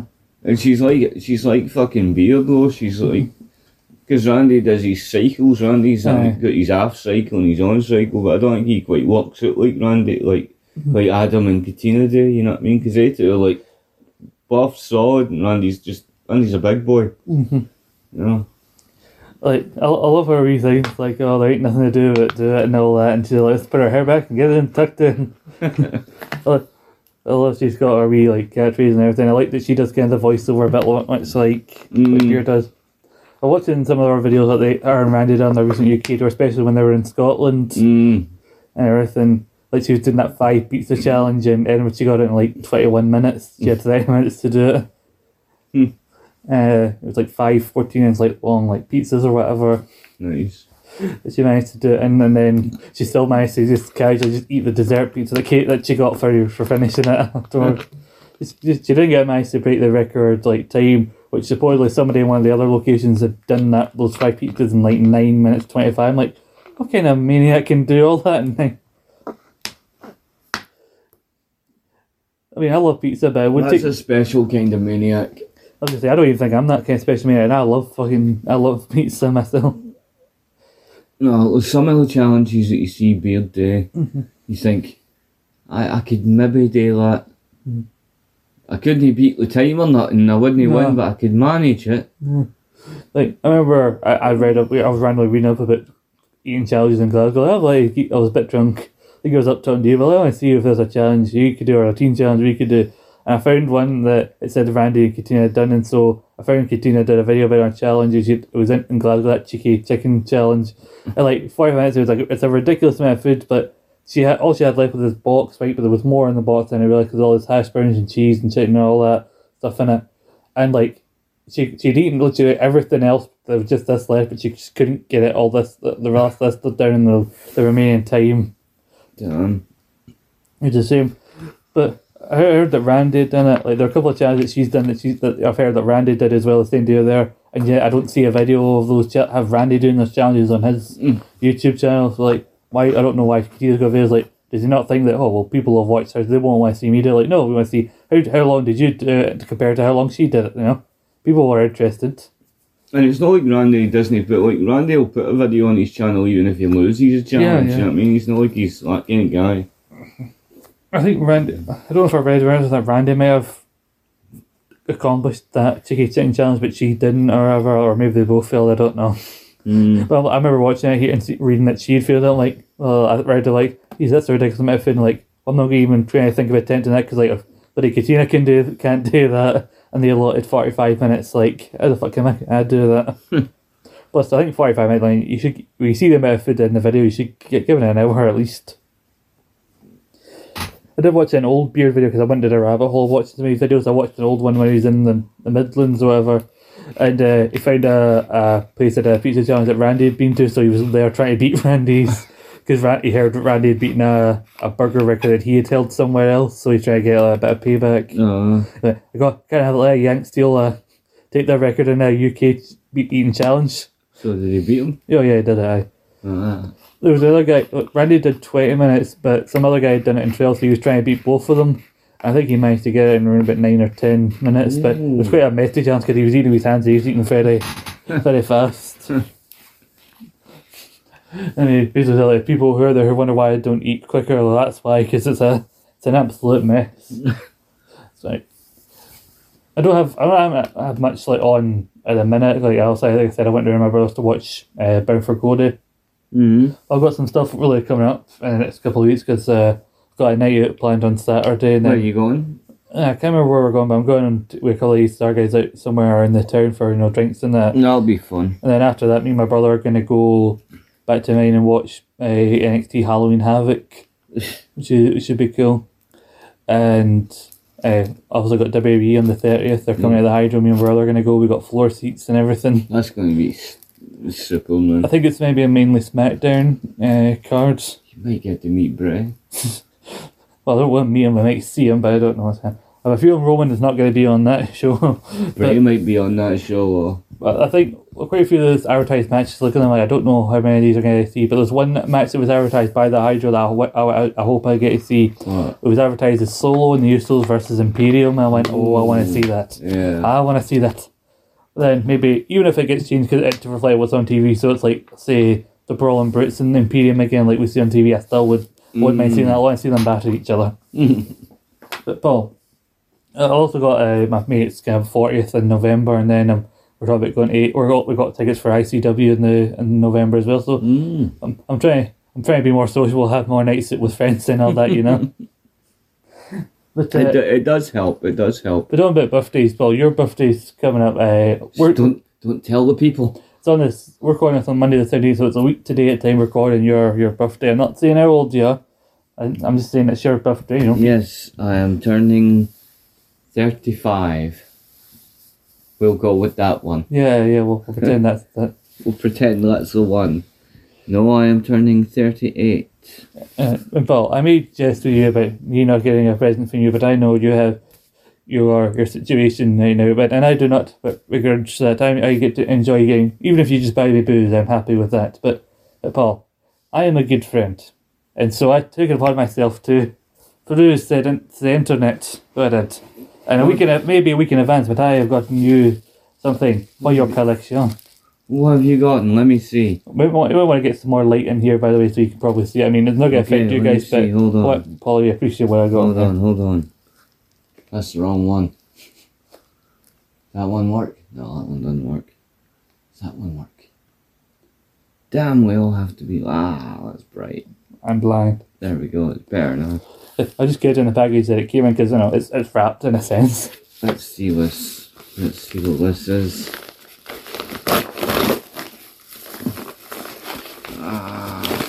Get Oh, out. he's opening it. It's a great audio. This Ah, it's the sound of a man struggling with wrapping. ah, Tell people. 95. King of the Ring 95. I believe that is one tape from your pay per views of the nineties that you uh, you do not have and you have been looking for. I have been looking for that one. Hmm. That's awesome, man. Yeah, Ah, thank you, man. no problem. I mean, I know there are some. I've watched it. It's not a great show. uh, Ah, but it's a significant show, though. yeah, it's significant, and also I thought what it means to your collection. Uh, I thought it'll be a good thing to get. You know, find something for your collection. No, that's solid, man. that's cool. Uh, I I didn't think I'd actually find it for the fairly cheap price that I got it Mm. because I, cause I thought, well, Paul you know has all the other tapes and he's not he's not got ninety five. Must be either rare or very expensive, or whatever. But uh, you know, I, I I opened up, I looked at the tape. I don't know a lot about tapes until you get your your t- a tape player that works. You won't really know the condition of the tape. I got the best of Raw, Mhm. Volume 1. I got for a reasonable under £10 price. Uh-huh. couple of months after I had gotten that one, Mhm. I seen the very same tape on eBay going for three figures. Mhm. Yeah. I, I got this literally the first one that came. I thought, oh, I don't know if I'll find King Ninety Five, but I'll I'll have a wee look. I'll type it into the old eBay and everything. The old eBay. I, I was I was between this and I seen a magazine, a WF magazine. I thought you looked like magazine. It was kind of from the month of this pay per view, so so it's awesome. talking about the fallout, but I didn't get that. Uh, also, I don't know where the person got it, but clearly it was when you when you can still rent Wrestling Day because there's a bit on the front of it that said this film two pound per night. this was a pre-owned kind of tape, but still in the the case seems to be in great condition. I got I got this for fifteen quid. 15? I got this for fifteen, including like two quid for postage. That's amazing. No, no. I, like first thing that pop, first like so suggestion put up for fifteen. Like, again, it is pre-owned, but still, it's, it looks in pretty good nick to me. Well, that has got a significant end in my collection now as well, man. hmm Well, that now becomes the most expensive tape in my collection. Really? That's Yeah. this is that's expensive when you're doing. How how much do you spend off average when you're tapes? On average, I try and spend most 10. I always, always try and spend under 10. Well, I still think for one that seems to have eluded your collection for a while. Oh, hell yeah. No, the most expensive one in my collection Mhm. before that one was my Royal Rumble 1993, which cost me about 12 or 13 pounds. Well, at least you've been able to find them for, for fairly cheap then, eh? Mm. Mm. But not when the significant ones. That's Yeah. why lay ones are rare to find. Mhm. You know? It's like SummerSlam 95, that's another bloody one. Oh, you, have you not got SummerSlam 95 either? Mm-mm. I thought you did have it.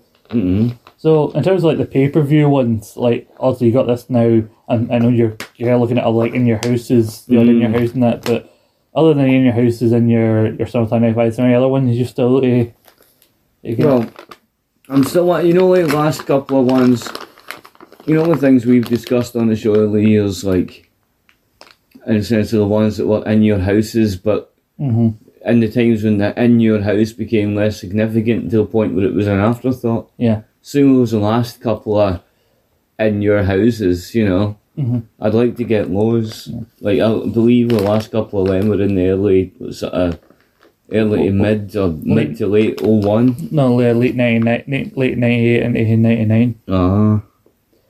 Yeah, you got the, the first round bracket on the back of this thing for the King of the Ring. You got Mabel Undertaker, Kama Shawn Michael, Bob Paulie and the Roadie. And as advertised, despite the fact this would have came out ages afterwards.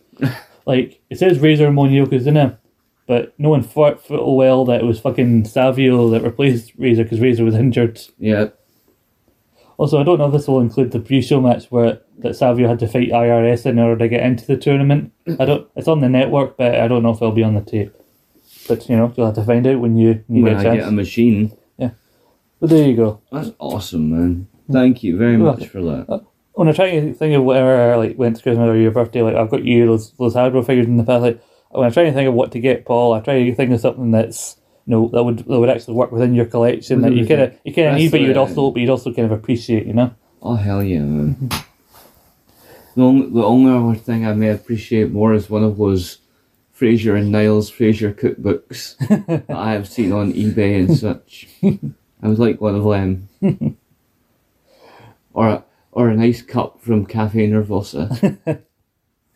Well, I don't know if I can find any of them. but you know, you never know. Or or a box of Velveeta cheese. Because that's what Martin liked. yeah, well, you can buy your own damn cheese. but anyway, we'll we'll move back away from the you know the oh the the paling and all that and the All the frivolity of friendship and gifts and awesomeness and Yes. summer slams and kings of rings and Yeah, but you all about getting drunk. You'll enjoy that King of the Ring if you watch it while getting drunk. And laughing at, haha, look at Mabel, he's so fat. he is fat. Someone threw a cup at your head while you were being coronated. Haha. it, it was fucking accurate as all hell as well.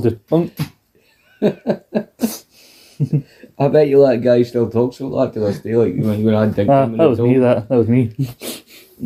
That was on the telly once, look. Dink, yeah, I see that was me, I did that. No, the, uh, I saw a gif of like Scott Hall when someone throws a full like drink at him. Well, no, full drink, but it still had stuff in it. I know what it does. Uh, It's like the drink hits him, it splashes, and he just does the just combs his hair, just licks his hair back. Like I'm too cool, it doesn't fucking bother me. Same thing with Sean when that person threw a whole tumbler on him and he was just like, fuck it. Yeah, but then there was a time he threw a hissy fit because someone threw a battery at him. Ah, and went and stormed off. He went to I think it was at WrestleMania weigh-in or whatever it was. Aye. But anyway, enough of that. Let's go to modern day W. Let's talk about Extreme Rules. Yes, let's do. And I talked about Imperium. Let's about the match that I think almost stole the show for me, Oh, even though it opened it. It's a good old fashioned Donnybrook, even though Mm. stereotypes aside, it was a hell of a match. Following on from the controversial ending of the Mm. Intercontinental title match the night before. But, you know, basically, It's a, really should have just called this a barroom brawl because that's what it was. You had the setup of the bar, you had the shillelagh, you had the barrels that Butch did a, a moonsault off of. Uh, you had Gunther doing a kind of a clothesline with the shillelagh. Sheamus took a lot of brutality in this Yeah. match. He got there, and then uh, Ridge Holland got there, and then left Butch three on one to get beat up, and then Sheamus kind of rises back up, Mm. fueled by the beating he was getting. Get looking progressively, progressively more pink in the, the middle of his chest, like like a, see, I don't know if it was at, at that match on the SmackDown mm. after it, but did you see the big yellow bruising he had on his shoulder? Mm. My God, that man takes punishment. I know. And it's all for our entertainment. Yes. But like get him getting I mean, I don't want to say it's less impressive because he's still a big bad guy, but it would be more impressive if, he did this to Gunther pre like weight loss and everything. But getting Gunther up for that Irish, got like Celtic cross kind of Yeah. thing, is a running crucifix bomb into the table. Then he just we were all bounces and then the table kind of breaks. Yeah. And I thought, Jesus, they're throwing all this stuff out, bloody this is only the opening match for Christ's sake. It was cracking though. It was cracking, well, uh, and then um, the Brawling Brutes won, and then the guy said in the camera their catchphrase, like, banger after banger after banger. Oh, well, lads. And, oh, the one match I didn't like from this, well, I say didn't like, one match I didn't like, it was the one I, I liked the least. Go on then. The the Extreme Rules match. Well, not only because it had to, it was called What Extreme Rules match? Which one? the no no the Extreme Rules match. It was called an Extreme Rules match. The Ronda Liv match. That was an oh, Extreme the Rules Ronda match. Live match, right? Yes, yes. Right. We're- and Extreme Rules match, but uh, it's because like well one it follows a more extreme match that came before it, and they decided let's not use a kendo. So that's been played out. Oh, we got a baseball bat, but then they realized like you can't really go full whack with a baseball bat as you kind of kendo stick because.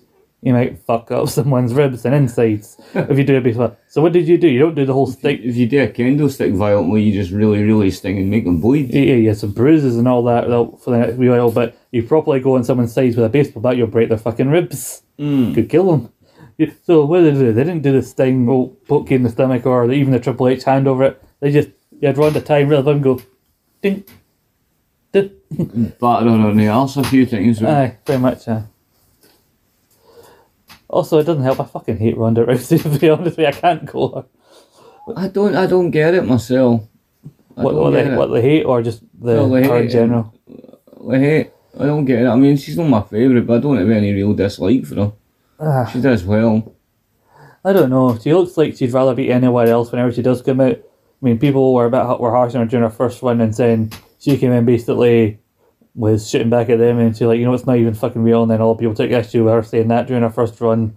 And then she's come back and you could clearly tell when she was kind of promo, even though she was meant to be the good guy and her lead to the feud with Charlotte Flair, she was like, I am back. And then you can tell like she's she, like people don't like you and you can tell you don't like them. So like it's a case of she doesn't like us, we don't like her. She might not like us, but I've got nothing against her. You know, doesn't bother me. Yeah. I just think the feud with her has really done Liv Morgan more damage than Oh, I don't, I don't, I don't think so. Because Liv seems to be becoming interesting now. Well, yeah, well, at the end of this match, like going into it, everyone that basically not taking her seriously, but like, Well, how could she? I like Liv against, Morgan. How could she against Well, yeah. Ronda Law? They had a chance to make her kind of serious, and then she like she does the whole thing where she's she's meant to show that she's extreme by she puts someone through a table, and then Ronda went, "Oh, big deal! You put someone through a table." Like, well, thank you for completely underselling the whole point of the thing that came before there, Ronda. Thank you for that. But like, know, the judo belt thing was was good. The Liv passing out while she was still smiling and everything. Mm. I really thought the whole point of that, her her yelling tap, then Liv passes out. The whole point was going to be her asking the ref, did she tap out? And then um, her being told no, she passed out, and then Ronda being annoyed because she wanted Liv to tap out. And making her tap out. Yeah, making trying wanted to make her tap out because the whole thing was the the controversy. She tapped it, but she got the shoulders down. Like, no, I wanted to definitely make you tap out, prove I'm better than you. But then no, like there are people who were cheering her and some people who were booing her. So there were some people. It wasn't universally hate for her in the, the arena.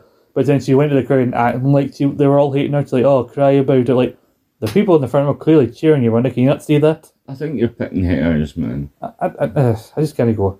I think you're picking haters, though. I just would have rather Liv got something better for her to win, later. or maybe a prolonged thing with Shayna Baszler. You know? Well, I, I really wanted Shayna to beat her, but there you go. Oh yeah, Christina could have beaten her, but after a longer program, which would have helped both of them. You know, But anyway, Liv's going to be doing fine because she looks nuts, she does look nuts. Yeah, and it's kind of working for me. I've got to be honest. You know, we'll, cool. we'll come back to that later on. But uh, then we had the then we had the strap match where you Drew. That Um, was vicious. aye, that was vicious. That bloody Scarlett with her scoosh. aye. The, oh bastard! Oh, pepper, you peppered me. Peppered me. Yeah, bitch. Some people, uh, it seems some people didn't like the, the pepper spray because it was a case of like it was Kross's first pay per view match, and the idea like he's look dominant, but then he needed her to come in and go. Mm. I don't. His entrance was fucking phenomenal. It was yeah. It was really good. I, I love that entrance. I'd, I'd seen that fucking entrance that Vince had gave him, Mm-hmm. and that was faggy as shit. See, compared to the one the, what came with the bloody Viking aye, gladiator aye. helmet or whatever shit that was. One who looked like a fucking wank. Looked like the forgotten fourth member of Demolition. The colourful one. Aye. Smash, axe, crush, and bonk. Let's see, that's again the shit Vince did to people. It mm-hmm. made them look stupid. Yeah. But when this carrying mm-hmm. cross comes out and he looked, mm-hmm. he looked good, man. Like, like, like the, oh, the match will not officially start until both men are, are tied to the strap. So Drew gets the strap, and before they can tie Rush just batters them. They go through the crowd, they start failing, and oh, referee's Aye. like, "Well, you put the bloody strap on, man." And then the match started. Then he's constantly whipping and whipping them, and uh, Mm. well, Scarlett's you know cheering him on and everything. But uh, I was a, I didn't really mind the the pepper spray thing. It was unique, and, No, it was cool, but it was just like at the end of you were thinking, nah, you a bitch. and then you had the weird thing on SmackDown where Ah, the car crash. Like, was it Drew in the other car? Because he wasn't. no, but Drew beat the piss out of him. But Drew wasn't in the car. Then he suddenly, as people were changing, he suddenly just appears. And my brother Joe would be like, "How did he sneak up on any of those people? How did they not hear the six foot seven, two hundred pound man running towards you?" I imagine Kross looks over and you see Drew like bloody Monty Python. Aha! He comes and smacks on Scott goes, hey. oh, fuck. Sorry to cut in, I'm going back a bit here. It was a, another thing that I got during my week from you- watching YouTube. I started watching Xavier Woods' YouTube channel. Oh, yeah, Up, Up, Down, up, Down. down, down. Oh yeah, And I, I don't know how old this one was, but it was him and Liv Morgan. yeah. I Anyway. think I think this is an old one. Yeah, they were doing that, that one chip challenge. Oh no, no, this is a recent one. Yeah. Yeah, and it, it made the tongue go blue. Aye. and I watched it right, and it was really funny because Liv done it right, and she she had like the full thing. She I- for the first bit, she was just like whatever, man, taking it like a champ. And then Xavier done it, and he done it he, right away. He was like, like Well, that, some right? people can't handle their their face. No, I think it was a case of they had a contest like she won, she lost, she had to do it, and then Braun Strowman's like he's the one that prevailed, and then he basically growls everyone like, "Oh, why don't you try? it? You be a man, you try it as well." Aye. And then he's shouting at the camera like, "This is Braun's idea. What the hell's your chip, Braun?" But no, Braun just kind of shrugs his shoulders like, See, see, after about five minutes or so, Liv was fucking double down where he did a bin. She was like, ah. "Oh yeah, bastard." Aye. Mm. No, but I was watching that and I was watching them having these wee Tekken contests with fucking like whistles and shit. Mhm. That was cool. I don't. Uh, I don't know what Ronda's meant to be. I don't know if she's meant to be a heel or not. And I know that seems random, but it goes into a point I'm about to say. Because I don't know. Some people she's a heel, some people she's not. A defense. I don't think they've made that clear with her and Liv. But then that happened in uh, Kross one, and then uh, it kind of struck me. I kind of had a feeling of oh, like two kind of heels have won in a row, and the ladder match is up next. Bayley's not going to win. And then they show me the promo package, but the last shot is her standing tall on the ladder. And I'm like, oh no, no, no! They're giving Bailey too much. She's not gonna win. Mm. And I do hate that, like, oh, the heel stands tall, so they're not gonna win the pay per view because I think that's a tired out kind of thing. Mm-hmm. But then again, she has also won at pinned Bianca at Clash at the Castle. So my one thing about this is that I think as disappointed as I was at the time because I really thought it was a it was a great right time to pull was really. I'm giving it the more of the benefit of the doubt because I what I think think's happening is that we are having a women's war games and given that they are the only on the main roster women's faction, damage control plus someone else because he needs to be at least four and he's aside it's going to be them versus Bianca and friends. Mm. Uh, and so like they need to keep the Bayley Bianca thing going. So the case of like we'll not have Bayley win yet, but maybe she will because we've got Crown Jewel between now and then, Mm. and they are having more women on the shows there. So maybe it's a case of like if Bayley wins the title at this point, they maybe they thought they didn't have anything to tide them over and keep the story going until they get to War Games. Because you got Bianca, you could team her with like Asuka, Raquel, and Shotzi. Because Raquel and Shotzi are challenging for the tag titles on Friday. So there's all sorts of women on the main roster side that you could put them with. But that aside, I thought overall as a ladder match, I enjoyed this. But I'll, I'll throw to you because I know you'll have your opinions, and I've had my rant, so I'll let you do yours. I don't have a lot to say on this one. I had I went into it with what I thought would have been and should have been the result. Mm-hmm. I thought the execution of the eventual result was pretty damn poor, if I'm honest. I mean, the drawn out portion of it, like damage control coming in, Mm-hmm. we get one fucking move done to them, and they're a non factor the rest of the match for one bloody thing. And I just, I thought the finish was kind of clumsy, Mm-hmm. and I'm not gonna, I'm not gonna speak extensively on this match because if I do, I will get annoyed and I will rant Mm-hmm. and it'll be bad. But I'll just say I was not happy, and I don't think it was the right way to finish it. So, so, so basically what you're saying is I need to look the angry, ranty one this week, and you get to be the camera one who's I, Hold them back. I I have to be in regards to this match because if I if I started ranting, I would get I would get wound up and I would say regretful things, regretful childish things. yeah. Don't be childish. Last thing we should be on this show is childish. yeah, so I'm not. I'm going to be the bigger person and just call Bianca Belair a cunt. Oh, okay. See, I was mature. Yeah, yeah, you were, yeah. but I know you're not a fan of the Bianca Belair like character or anything, and I do agree in terms of the the things like Bayley on onto the ladder. Like it looked rough when her you see her face Yeah, it bounce off did, it. it did look rough. Like my brother said, my, my pal Dave said, like I thought I was worried he was going to end up a Joey Mercury like situation with that For ladder. fuck's sake, no. No, well, luckily it wasn't, but it do, you do you do watch look at that like you're like Bayley, hen, just let it just let go of the ladder. I put it down. Like if you're not gonna try and swing it at her to get out of it, like put it down, love. What did you think was gonna happen when you didn't let go of the ladder that was holding that was around your face level as you're being sent onto your face? What did you think was gonna happen? The canvas is a lot more forgiving on your face than the ladder will be, Bayley. Wait, uh, and I, I get, I get, I'm more understanding of the damage control bit we can take, especially for for Io because she's on top, so he gets flipped over, and technically Dakota's landing on her, Mm. so you got a full other person. line. Although I think Io leaned back too quickly Mm.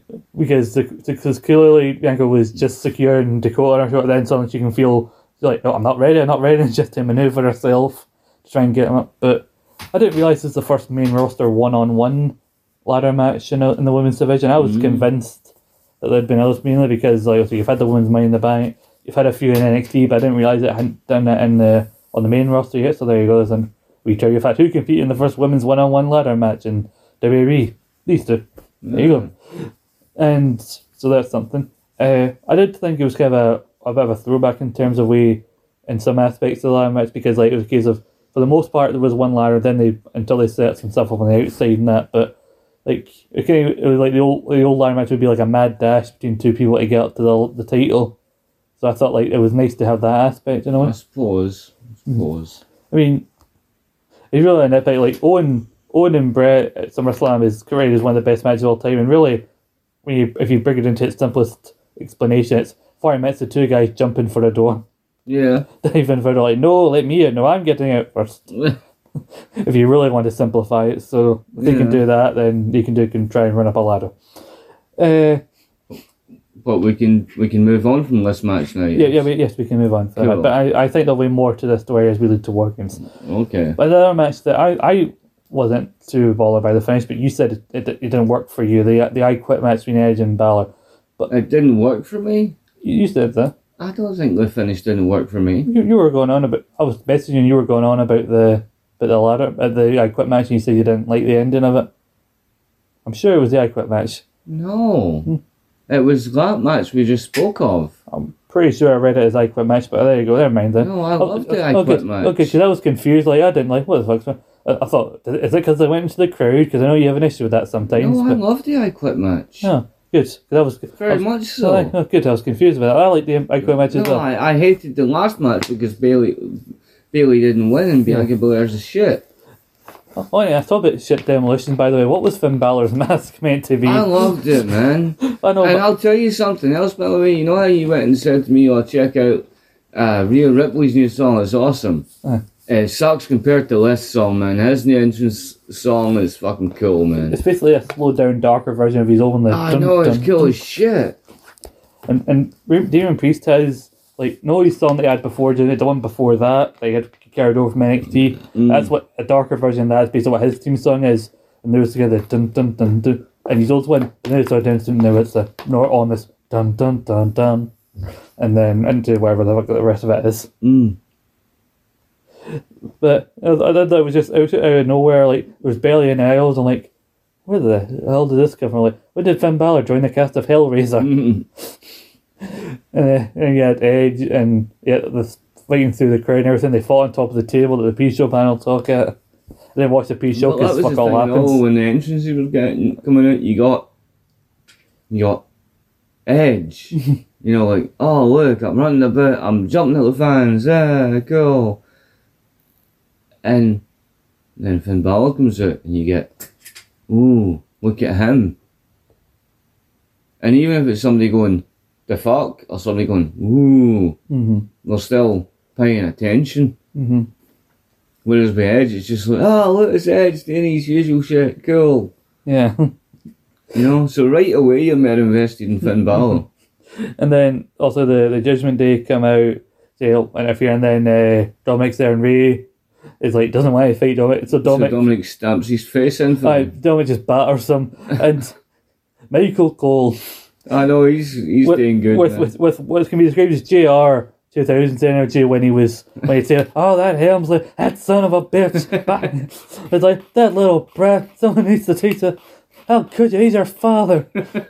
no, I also put me in minds of was uh, it was kind of the. Wait, uh, Michael Cole did a similar thing with Eddie and Chavo when Eddie and Chavo broke up in 2004 No, eh? because Chavo went outside to grab a steel chair because Eddie was getting beaten up two on one, and he just pauses because he and Eddie have been on the fits kind of thing. And he just pauses. And he just thought like, and Michael Cole goes personally like more, more frantic at Chavo for not helping. Like Chavo, what are you doing? Chavo, you're gonna get in the ring, help him. Chavo, and then Chavo unfolds his hair, sits down like, like the assault. They're beating the hell out of Eddie. Like Chavo, you're sitting down. Like for God's sake, help your uncle. For God's sake. Like, for God's sake, what are you doing, man? That's what this made me like, for God's sake, he's your father. Leave him alone, he's already dead. But no, the match was fucking cool, man. oh, you, well, you put. Oh, I'm just getting a message here, like, uh, and the I Quit match Extreme Rules was horrible and had a shit finish. Did I really say that? Yes, it's right here in front of me, and your and your message. Maybe maybe you maybe, maybe you meant to hate the ladder match, but you were drunk or whatever. Maybe I don't know. Been that because I really liked the I Quit match. I, I'm saying I'm just I can only go off what you tell me in in message form, so I took that as Wow. your opinion. So I'm just don't blame me. It was written here. No, I really liked the I Yeah, no, and I really match. like the icon. I don't know because then you had Beth Phoenix coming and then obviously like Edge won't quit no matter what they do, and so like okay then we're bash your wife's head in if you don't say I quit, and then so he says it, and then like nah, It anyway. Aye, we're gonna do it anyway. Uh, but Edge was gonna be leaving anyway, which I think is the main reason he even lost this match because he's been casting a new Disney Plus like TV show. So he's Yeah. got to go off and film that. He's got hair extensions in again. uh, so, but I think like Balor needed to win this anyway because like I still think I don't know why Dominic couldn't because he joined the Judgment Day the next Raw. So why did he have to help his dad and Edge went beat the Judgment Day, then turn on them and join the Judgment Day? Like I don't know why they just maybe couldn't have won at Clash at the Castle personally. It had to be drawn out now. But then like. Well, at least now this is finally Judgment Day getting a bloody pay per view win for the first time in age, which they surely Mm. need. We said leads on to Raw, where they were in there with with Balor thinking like, uh, like he thinks he's he's joined, he's accepted his offer to join Judgment. Like, I need to be with family. And they hug like, I'm not talking about you. And then all the memes I've seen of Finn Balor's like, what? These like direct facing outcomes. Uh, the Good Brothers. The Good Brothers or the OC. Yes, so the OC. They're fighting actually tonight on Raw at time, recording against uh, Gable and Otis. I'm going to be watching Raw. You should. I'm going to be watching it on my freebie thing. Good for you. What time does Raw start? Well, 1am, doesn't it? 1 a.m. I'll Uh, make sure to keep my my alarm set for that. But so then they got and like they were kind of done with Impact, I think, for the time being, at least until uh, the deals had they signed an extension and that ended after the taping where they lost the tag titles to the OGK, Yeah. and then so they go off. And I think they're commit they signed commitments to work with New Japan to at least the at least the January fourth show. hmm But also Carlson still being the never open weight champion, and then showing up. All in, he's got a title defense booked for fucking the fifth of November in Japan, and then they show up on this show. Like I'd heard that same day, like oh the Good Brothers are ready to go back. Like aye, but that that's that's highly unlikely. I mean, Karl Anderson's been saying like I'll never go back to Derry. I don't want to go back. And even if they do go back, it's not going to be for a good while. I mean, they've got stuff on in New Japan. Yeah. Watch all that. Watching it come out the next day. The OC return on Raw. Like what? Well, well, I, well, don't I look silly? But don't I feel the fool? uh, aye, Or so, to put it a simpler way, well, fuck. yeah, well, fuck, so was I now, eh? Then now we got a Judgment Day versus Good Brothers thing. And I was trying to figure this out with Grant when I was talking to him on on uh, East Meets West. Like, what what exactly did they think? Did they really offer? Like Triple H offered and promised to give Brothers in order to get him back? Because I don't think it's just the money. Because like they were on a good amount of money. Like when on when they signed that previous deal, which they then got sacked anyway. Well, maybe maybe it's a case of we'll get we'll give you better storylines, better title opportunity, blah blah blah. Maybe the yeah, like I said, maybe it's more faith under Triple H in a case of the fact that Triple H is seemingly allowing them to finish up their commitments with New Japan Aye. up until the fourth of January, where Carl and I assume will drop the the never belt. But it's weird because like they got their annual World Tag League to New Japan from like mid November to mid December, and you think, well, maybe I'd expect the Givers to be in that. Maybe they assigned a agreement to that, so if they're going to follow commitments. Maybe they'll be in that tournament. Then they just made this return. and You got to think maybe they'd be featured with AJ at Survivor Series, but if they did the World Tag League tour, they'd likely miss Survivor Series. Mm. What do you think? Something like the twenty sixth of November. So yeah, they probably definitely missed Survivor Series. Though. I see that thing it looks like they're featured for for, Survivor Series though. Yeah, so who knows what's actually going to happen there. Yeah, I think I may have just been like assumed, Yeah, you know, setups for it. but you know, if they get a bit more freedom then on the microphone, they like to you know be themselves and all that. Because I know you you and I were kind of started coming around to the Good Brothers set. Ah, totally. That's do you know that always bloody happens for me Impact when you just start to come around to a person, they fuck off, and you're like, fuck, man. This is why I don't get invested in anybody because they'll always leave. uh, although some people aren't fans of Good Brothers. Like I heard Matthew from Pochimia joking about it. He said, uh, "Yeah, Triple H looks at all the great talent in Impact Wrestling: Mike Bailey, Trey Miguel, Steve Maclin, and he somehow chose the Good Brothers to steal." yeah, but uh, I'm happy to see them back because like AJ's got something to do. We can see another three on three thing with MV Priest and, and Dom, and That's the WWE's weird version of the Bullet Club back in. yeah, yeah, very much. So we we will see what happens there. I don't think either of these two will be featuring like war games. Really, that would be cool. Like let's say like I don't know Drew, AJ, and the Good Brothers be Uso is Drew and Solo with Sammy on the outside. You know, I think that'd be cool. Or maybe you get a fifth person, I don't know, but. I don't know who you get to go against the Bloodline in War Games because you got to think the Bloodline have to be involved in, in the War Games match. So I heard tell it might be the Wyatt Six. So Well, they'd have to reveal who the Wyatt Six are. I think by that point, well, I think I think they might have at least revealed some of them by that point, maybe. or revealed exactly what it might be by that point at least. Mhm. Yeah, well, so I don't know what's happening there, but we have Mm. It would be cool if the Wyatt Six was actually revealed at the Survivor Series. interesting, interesting. You know, But we have to say about Rey. He's like he did a thing on Smatter where he said like he'd rather quit WWE than fight his own son. Mm. And so Tri- Tri- Triple H's like, no, we need to figure something out. So basically, they announced, yeah, we'll cross this out this four way match with Solo, Ricochet, and Sheamus for a IC title shot. So Rey Mysterio is now on SmackDown. He's going to take his place. So, and people have joked about the comparison between before Dom started going hysteric, given of the facial features about Dom and Gunther looking alike. And so somebody went, so Triple H H's big solution to help Rey, you know, avoid his Dom problem was to move him to another brand where, where he needs to fight a bigger, scarier version of Dominic. like, what a sick bastard. but uh, I saw the, the video of the closing of that match, like the weird like flip and Oh, dropping know, Ricochet in his head and then hitting the 619. It was Rey. really good. Rey, I think that's Rey's best match in a while. Uh, and Rey's gonna absolutely freaking get killed Oh, he will. against Gunther. As the guy, the guy I watch on YouTube kicking it with Ross, Uh-huh. he, as he says, he's going to be sent to the gulags. you know. oh, one shot he's gonna cave that poor man's chest in. Oh, he will. Rey don't have the muscular structure to defend against that nowadays. Don't don't give him a power bomb, Molly. You'll crit your fault. He smashed it a million pieces. Well, he will crumple.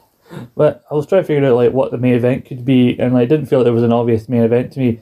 I listened to my friend who pointed it out, like, well, they have to take the ropes off for the fight pit, so logistically, the case of like rather than just having to, you know, rush to put them back up again, so we'll just end it with a match that takes the ropes off.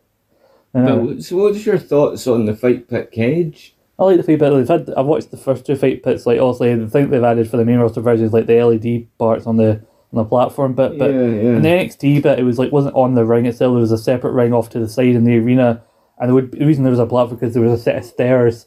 You walked up the stairs, you start on the platform, you fight somebody, throws the other into the pit, and then you start fighting in the pit. Right. Whereas WWE just had that lower down, so it, it felt weird. Like it felt like they have to go on the platform, and then that means they have to try and climb. One of them has to to climb up to get on the platform. Mm, Uh, so I I like the idea of this match for these two is get the blow off, give Riddle a big win on pay per view over Raw. I didn't. I looked Raw at the time, I'm like, what the fuck is this meant to be? It wasn't until he ran up the stage and, and did, did the. the RVD. I was like, oh, that's what is. he's in Philadelphia and he's fighting a stoner. That makes sense. but then when when Riddle does that senton and uh, when does the overhead camera angle when you see it the proper Mm. way, he's, boom, oh no! comes down all his weight on himself ribs and like I think he really hurt his arse. Like, like, like it wouldn't be Philadelphia without uh, an extreme show in Philadelphia without a man who smokes a lot of weed doing a high risk move that seems to injure him as much as his opponent. mm, Because you saw RVD whenever he hit the frog splash, it fucking took as much out of him as, as it did them. So like, I think the match was cool, and I've like you, you knew he was leading to a big spot there, and Riddle had to win, so he did. And then, were you surprised how it finished? no, no, because I think the case of like, I think it goes to show like how like it reminds you how solid like Riddle submission- is in that. and like the submission game, like the triangle choke is a big thing in like the UFC and MMA. So like said, desperately to like hit you off the key, okay, but he just won't reset. And like when he realizes there's nothing else he can do, he's like, "Fuck it, I need to, No, I I need to tap it. I need to tap out." But you know, like why the fans knew what the real main event was because I don't know if they, I don't know if they knew they want, I didn't know if they thought he was gonna like attack someone or do whatever when he showed up. But at the start of this match, and I kind of did feel bad for him, but I think they got the fans into it later on. But at the start, there was very loud "We want Wyatt." Yeah. And then literally, like they did the watermark and everything. They stand there, Cormier's raising Riddle's hand, and then the lights go out, and that fucking pop, I know. the pop. Oh, the pop. And then we were like, well, this has to be it. And then you got forward confirmation, like all the speculation about the white rabbit and everything. Like, well, everyone's like, it has to be Ray, but you, you never, heard his voice. but you never think you heard the he's got the oh, whole in his. Oh. And then Do the you do you know Brian accidentally had a spoiler in regards to that uh, before Extreme Rules, and you know he was so good at keeping it famey. Actually, the way he he was like reacting and his facial expressions, it made me think that the spoiler he got was that Bray wasn't turning up, hmm, and for the whole thing I was like, shite. So much has went on. He's not going to show up. He's not going to show up. So when he eventually did show up, uh, I was sitting watching it with Brian. I, I, I squeezed his hand. I think I think he he had that look maybe because he wanted to have that same genuine reaction when the lights go out as everyone else. Yeah. But then you have all the, the characters popping up in the crowd, Mercy, Huskus, Rambling Rabbit, The fiend. the Fiend himself. Like people properly popped when they seen the Fiend because they thought that was probably Bray himself. And then there was more. I love that Michael and Corey shat themselves when the burnt Fiend head appears Mm. on their commentary. But then, The, then the, the sinister version of Round Have you seen this trailer, by the way, for that Winnie the Pooh Blood and Honey? yeah, The version of Piglet in that, that's what that version of Huskus reminds me of. Like, and how Winnie the Pooh looks in that. But yeah, then you had the, the clip of the burned out Funhouse funhouse, the covered in cobwebs and that. dust, and then yeah, the, dead puppets. and the door and everything. Then he finally shows up with a lantern. Everyone can see in the mask. They know it's him, and it's the "I'm here," And the "Duh," and the Wyatt Six logo, and that. That's all you really need. Basically, like, everybody will have it. Yes, it's confirmed. It's back. He's here. See you Monday. But the pop what he got, Mm-hmm. we just without even saying anything, the pop what he got was insane. Yeah, all the people I talked to, friends of mine who watch wrestling, they're all they were big in this segment. I don't think I've seen many people who didn't like this segment. Like I've seen a lot of people, and I agree, say that this might, might be one of the top like pops, like crowd reactions of all time. Mm. Just th- there's the lights going out. Yeah. And then you had them popping up, interrupting Raw with the um, Revel and What You Are, with the mask and everything. Made by the same guy who made the masks for Ethan Hawke in that horror film, uh, The Black Phone, which is immediately what I thought when I seen them. I was like, that's like the mask for The Black Phone. then finding well, it was the same guy that did the for that film. And you know, Bray's big into his horror and all that, so.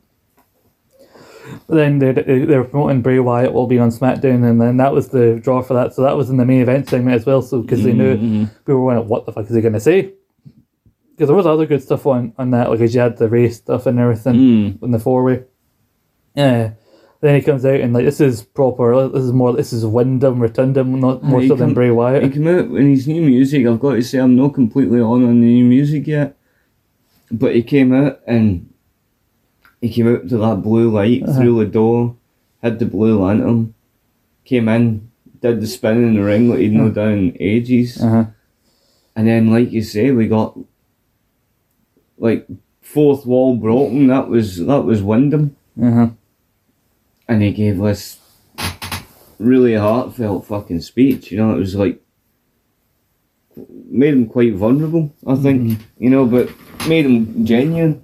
Yeah, it's uh, he references the things that happen. Like I lost two, I lost my job. I lost my. I lost two people close to me. close he, to me. he seemed he was lost my- choking up, and he he was, choking up, and he's like, and I lost my way. you know, like because I think it- like I don't know at least one. I think did Blackjack Mulligan know die recently, which I believe is his granddad or Mm. somebody was close to the Windham family But died recently, and then also Harper or Mm. Brodie Lee dying in twenty twenty late twenty twenty, and I heard that Bray being on TV while he was off, he was wanting time for his mental health because he was taking the the death of Brodie very very harshly mm, and everything. Like you, you didn't forget, and like you people who would reach out to me tell how much this meant to me, and like, and it, it felt like the real real guy. real guy kind of. But it was so it was so heartfelt. Mm-hmm. But then just as it's building to like this.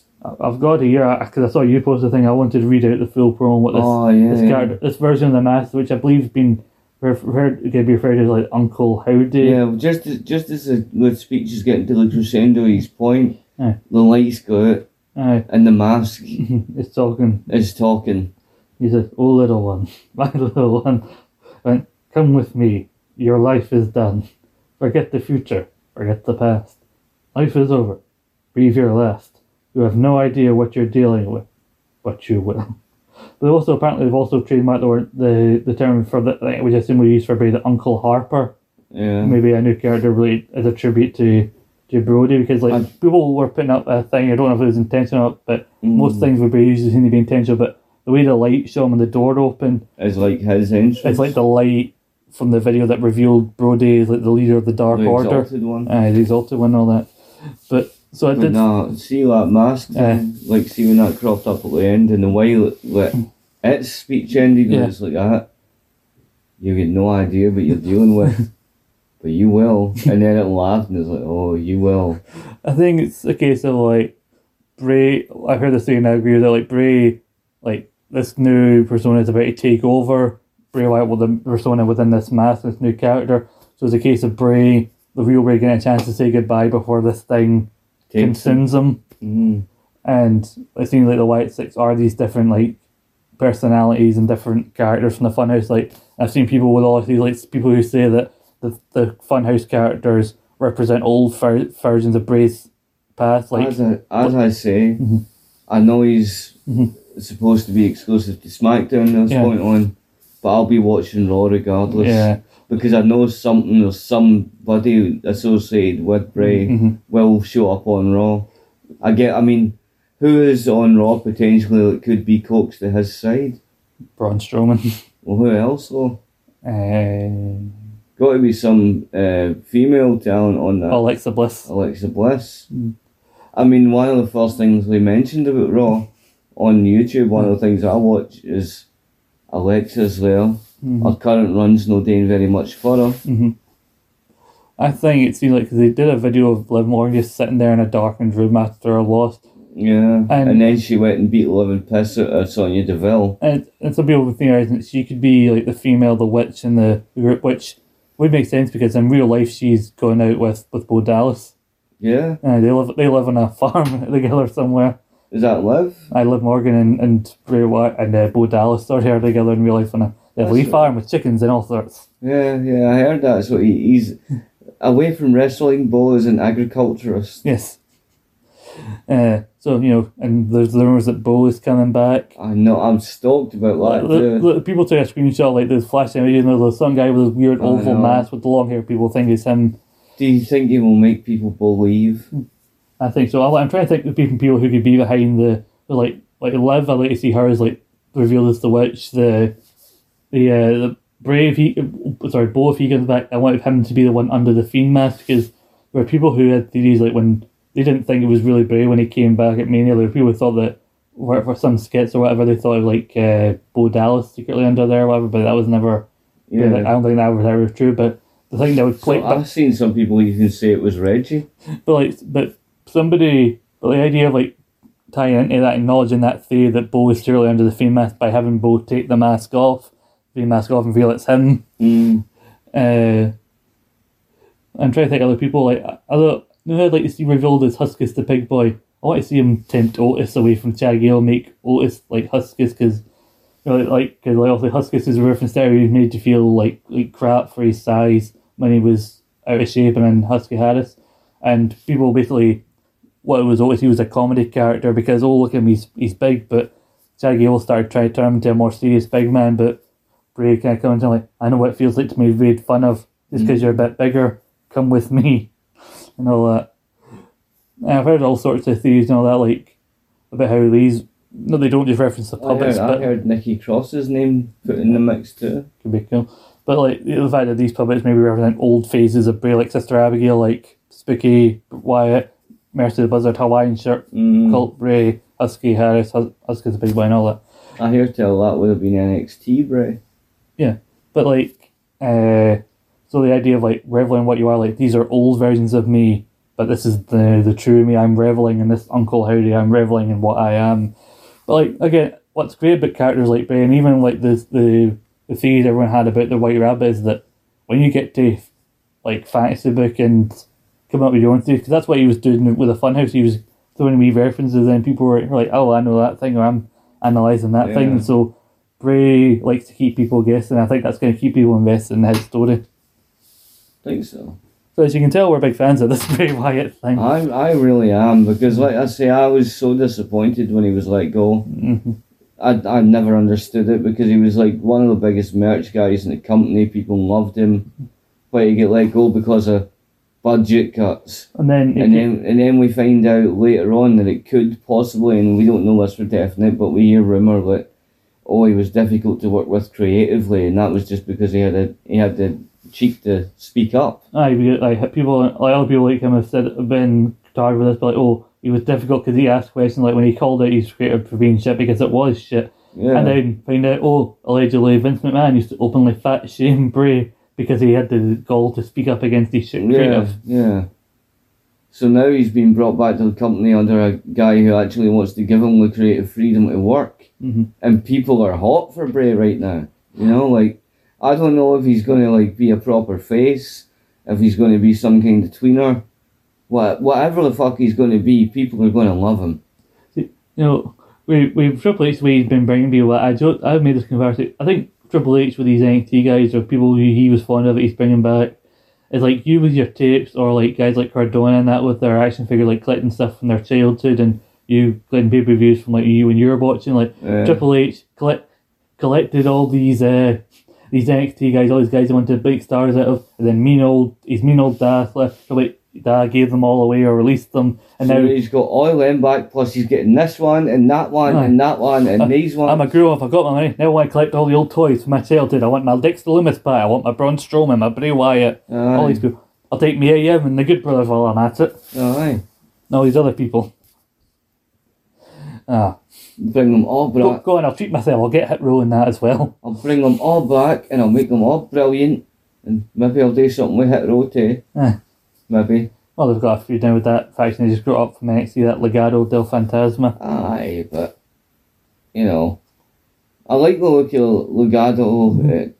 Uh, uh, aye, that one was the, the, main, the main guy, uh, Santos Escobar, and uh, that uh, guy Joaquin Wilde, he used to be like DJZ's that's the Ion and TNA back in the day. Uh, Then you got, well, he used to be called Raul Mendoza, but the other guy is now being renamed Cruz del Toro, oh, which sounds like the name you give to a bull in a cartoon. aye, kinda. Do not try and mess with Cru- Cruz del Toro, or he'll get the horns. I don't know what I'm talking about. But anyway, It's a lack of alcohol, man. You're so you're too sober for your own good. I know. It's a bastard. it's a bastard. Oh, but is there anything else to talk about? We have been here for around two hours, ten minutes, No, I I think. think I think we've covered it very well, and I think we've been respectful in keeping the last of the show for exclusively talk of the great man that is Bray Wyatt, aka well, his real name Windham Rotunda mm-hmm. from awesomeness, Yeah, from obscurity to awesomeness again, yeah. and not even obscurity because as he said, people never let him alone. hmm You know what I mean? People didn't forget. people didn't forget because he is awesome. And soon he will have a title, I'm sure. Maybe. Not like he fucking needs one. No, I don't think. I think he, I, I, I'm usually against the whole thing. Well, so and so doesn't need a title, but I think Bray's one of those people. Like hell, I think if these people are these Wyatt thinks are really be other wrestlers, I don't think he should be wrestling that often. Like I think it's a case where he should just let these guys wrestle. Mean, they'll win titles mm-hmm. because they never really feel it. I think one way you can get around Wyatt or his followers winning, going after titles is something they never really explored. The idea of like, oh, I don't care about winning physical titles just for the sake of it. Like these people put all, everyone else puts all this prestige and all this power behind whoever holds this belt. So if mm-hmm. I hold these, if I get the belt, then all the power comes to me, and you all have to deal with that. Mm. But Bray wants to keep control and all the power, which is represented in these titles, which surely is what they, it's how they can get around it. Because otherwise, like, why does Spooky Clown Mask Man want to win the Universal title? Like, That's What other reason do you have? way to think about it. I, I think, I think, I think you really, you know, I would have to explore that. But I- know we've nitpicked on something. Like there are things about Extreme Rules, one or two results you didn't like. There are things I didn't like, and some stuff I didn't like from Impact. But the fact that so much other good stuff is good and or like exciting, I think, I, like no matter what you're a fan of, there are going to be aspects of it that you, you aren't a fan of or that annoy you. But if enough else about it is good or great, then I think you're willing to let that slide. And I'm, I'm willing to let some of these things Yeah, that I'm annoyed yeah. about slide. If it means that overall, in the end, that No, overall it was. Plus a lot of things with wrestling, you never know how the story's going to play out. And I know a lot, it was the old saying before, like, we'll trust the process, but I think WWE's in a place under Triple H.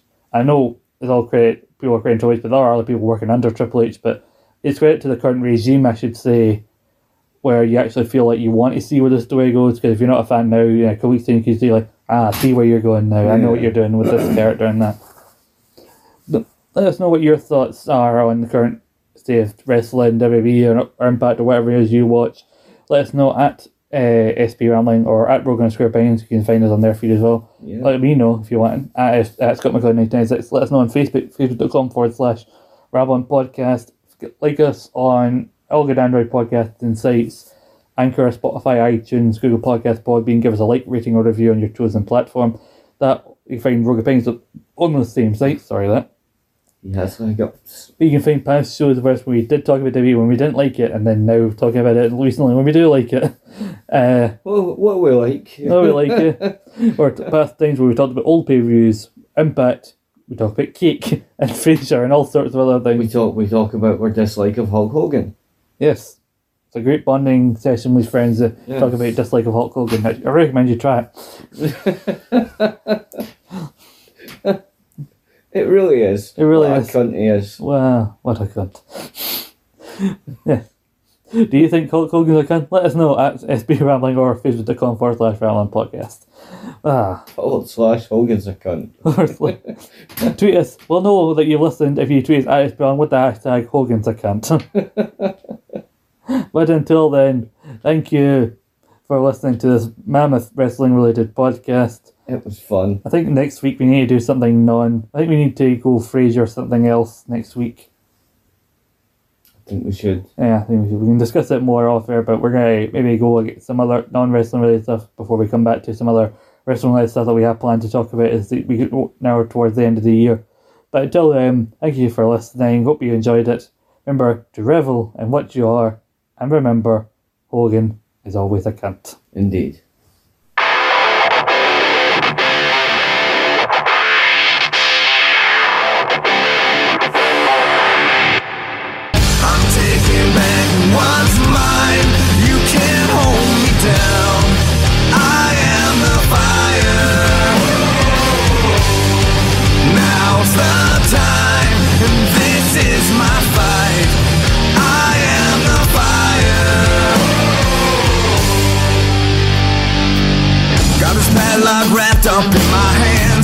Your glass jaw don't stand a chance. You use your words like bullets.